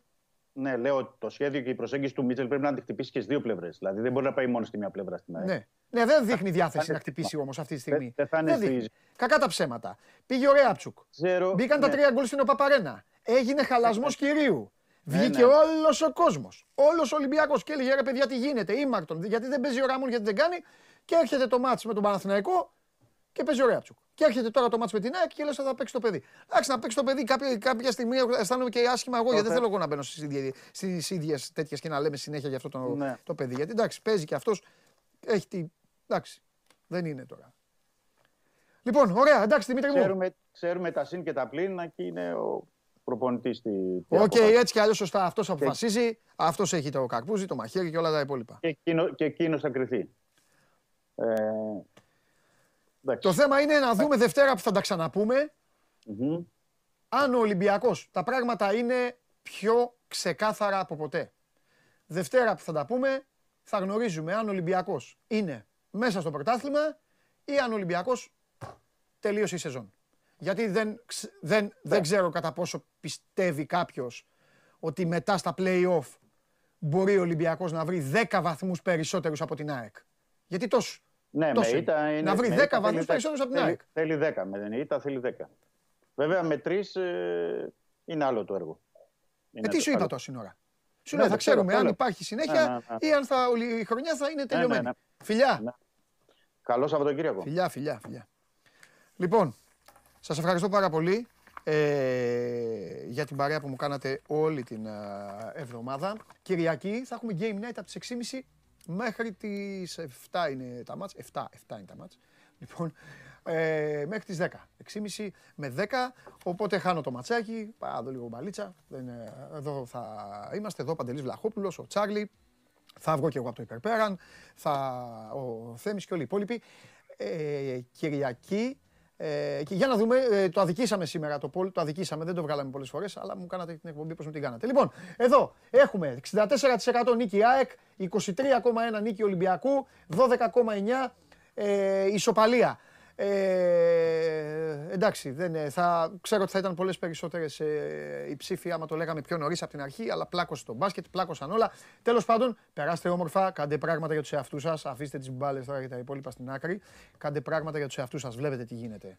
Σήμερα μιλάμε, αύριο δεν μιλάμε. Δευτέρα, δώδεκα η ώρα, όλοι εδώ. Να σας πω κάτι. Δεν το δικαιούμαι αυτό να το ζήσω. Θα έχει τελειώσει η κανονική περίοδος. Θα έρθετε εδώ, θα κλαίτε, θα γκρινιάζετε, θα βρίζετε, θα σας φταίνε όλα. Θα λέτε τώρα θα σας φάμε, τώρα θα δείτε τι θα πάθετε, τώρα ερχόμαστε, ξαναρχόμαστε, ήρθαμε, δεν πήγαμε, κάναμε, ράναμε, σας διαλύσαμε, δεν σας διαλύσαμε, την ξαναφάγατε, ε, ήρθαμε, εμείς σας κλείσαμε το σπίτι, ε, ξανάρθατε, σας ξαναδιαλύσαμε, σας κα... δεν ξέρω τι θα λέτε, γιατί δεν ξέρω τι θα γίνει. Αλλά όλα αυτά, θα γίνουν όλα αυτά τα ωραία, εδώ και θα απολαμβάνω. Ιταλός διαιτητής, πολύ καλός διαιτητής, φοβερό βίντεο που αποβάλλει Κόντε στο Ούντινε, διαμαρτύρεται Κόντε και τον πετάει έξω με κόκκινη. Ο τύπος δεν μασάει, είναι καρτάκιας, είναι διαιτητής που στηρίζει Match Champions League. Είναι πάρα πολύ καλός, δεν θυμάμαι το όνομά του, Ναυροζίδης πιστεύω... Πιστε... Ο Μαουρίτσιο Μαριάννη είναι, ναι, πιστεύουν ότι μου το γράψανε κάποια στιγμή, όταν καταλάβουν ότι δεν γράψανε. Νάτος, τρομερός, φοβερός, με φινέτσα, ιταλική φινέτσα, σκουάντρα, τζούρα και όλα τα υπόλοιπα. Περάστε όμορφα, φιλιά πολλά, τα λέμε Δευτέρα.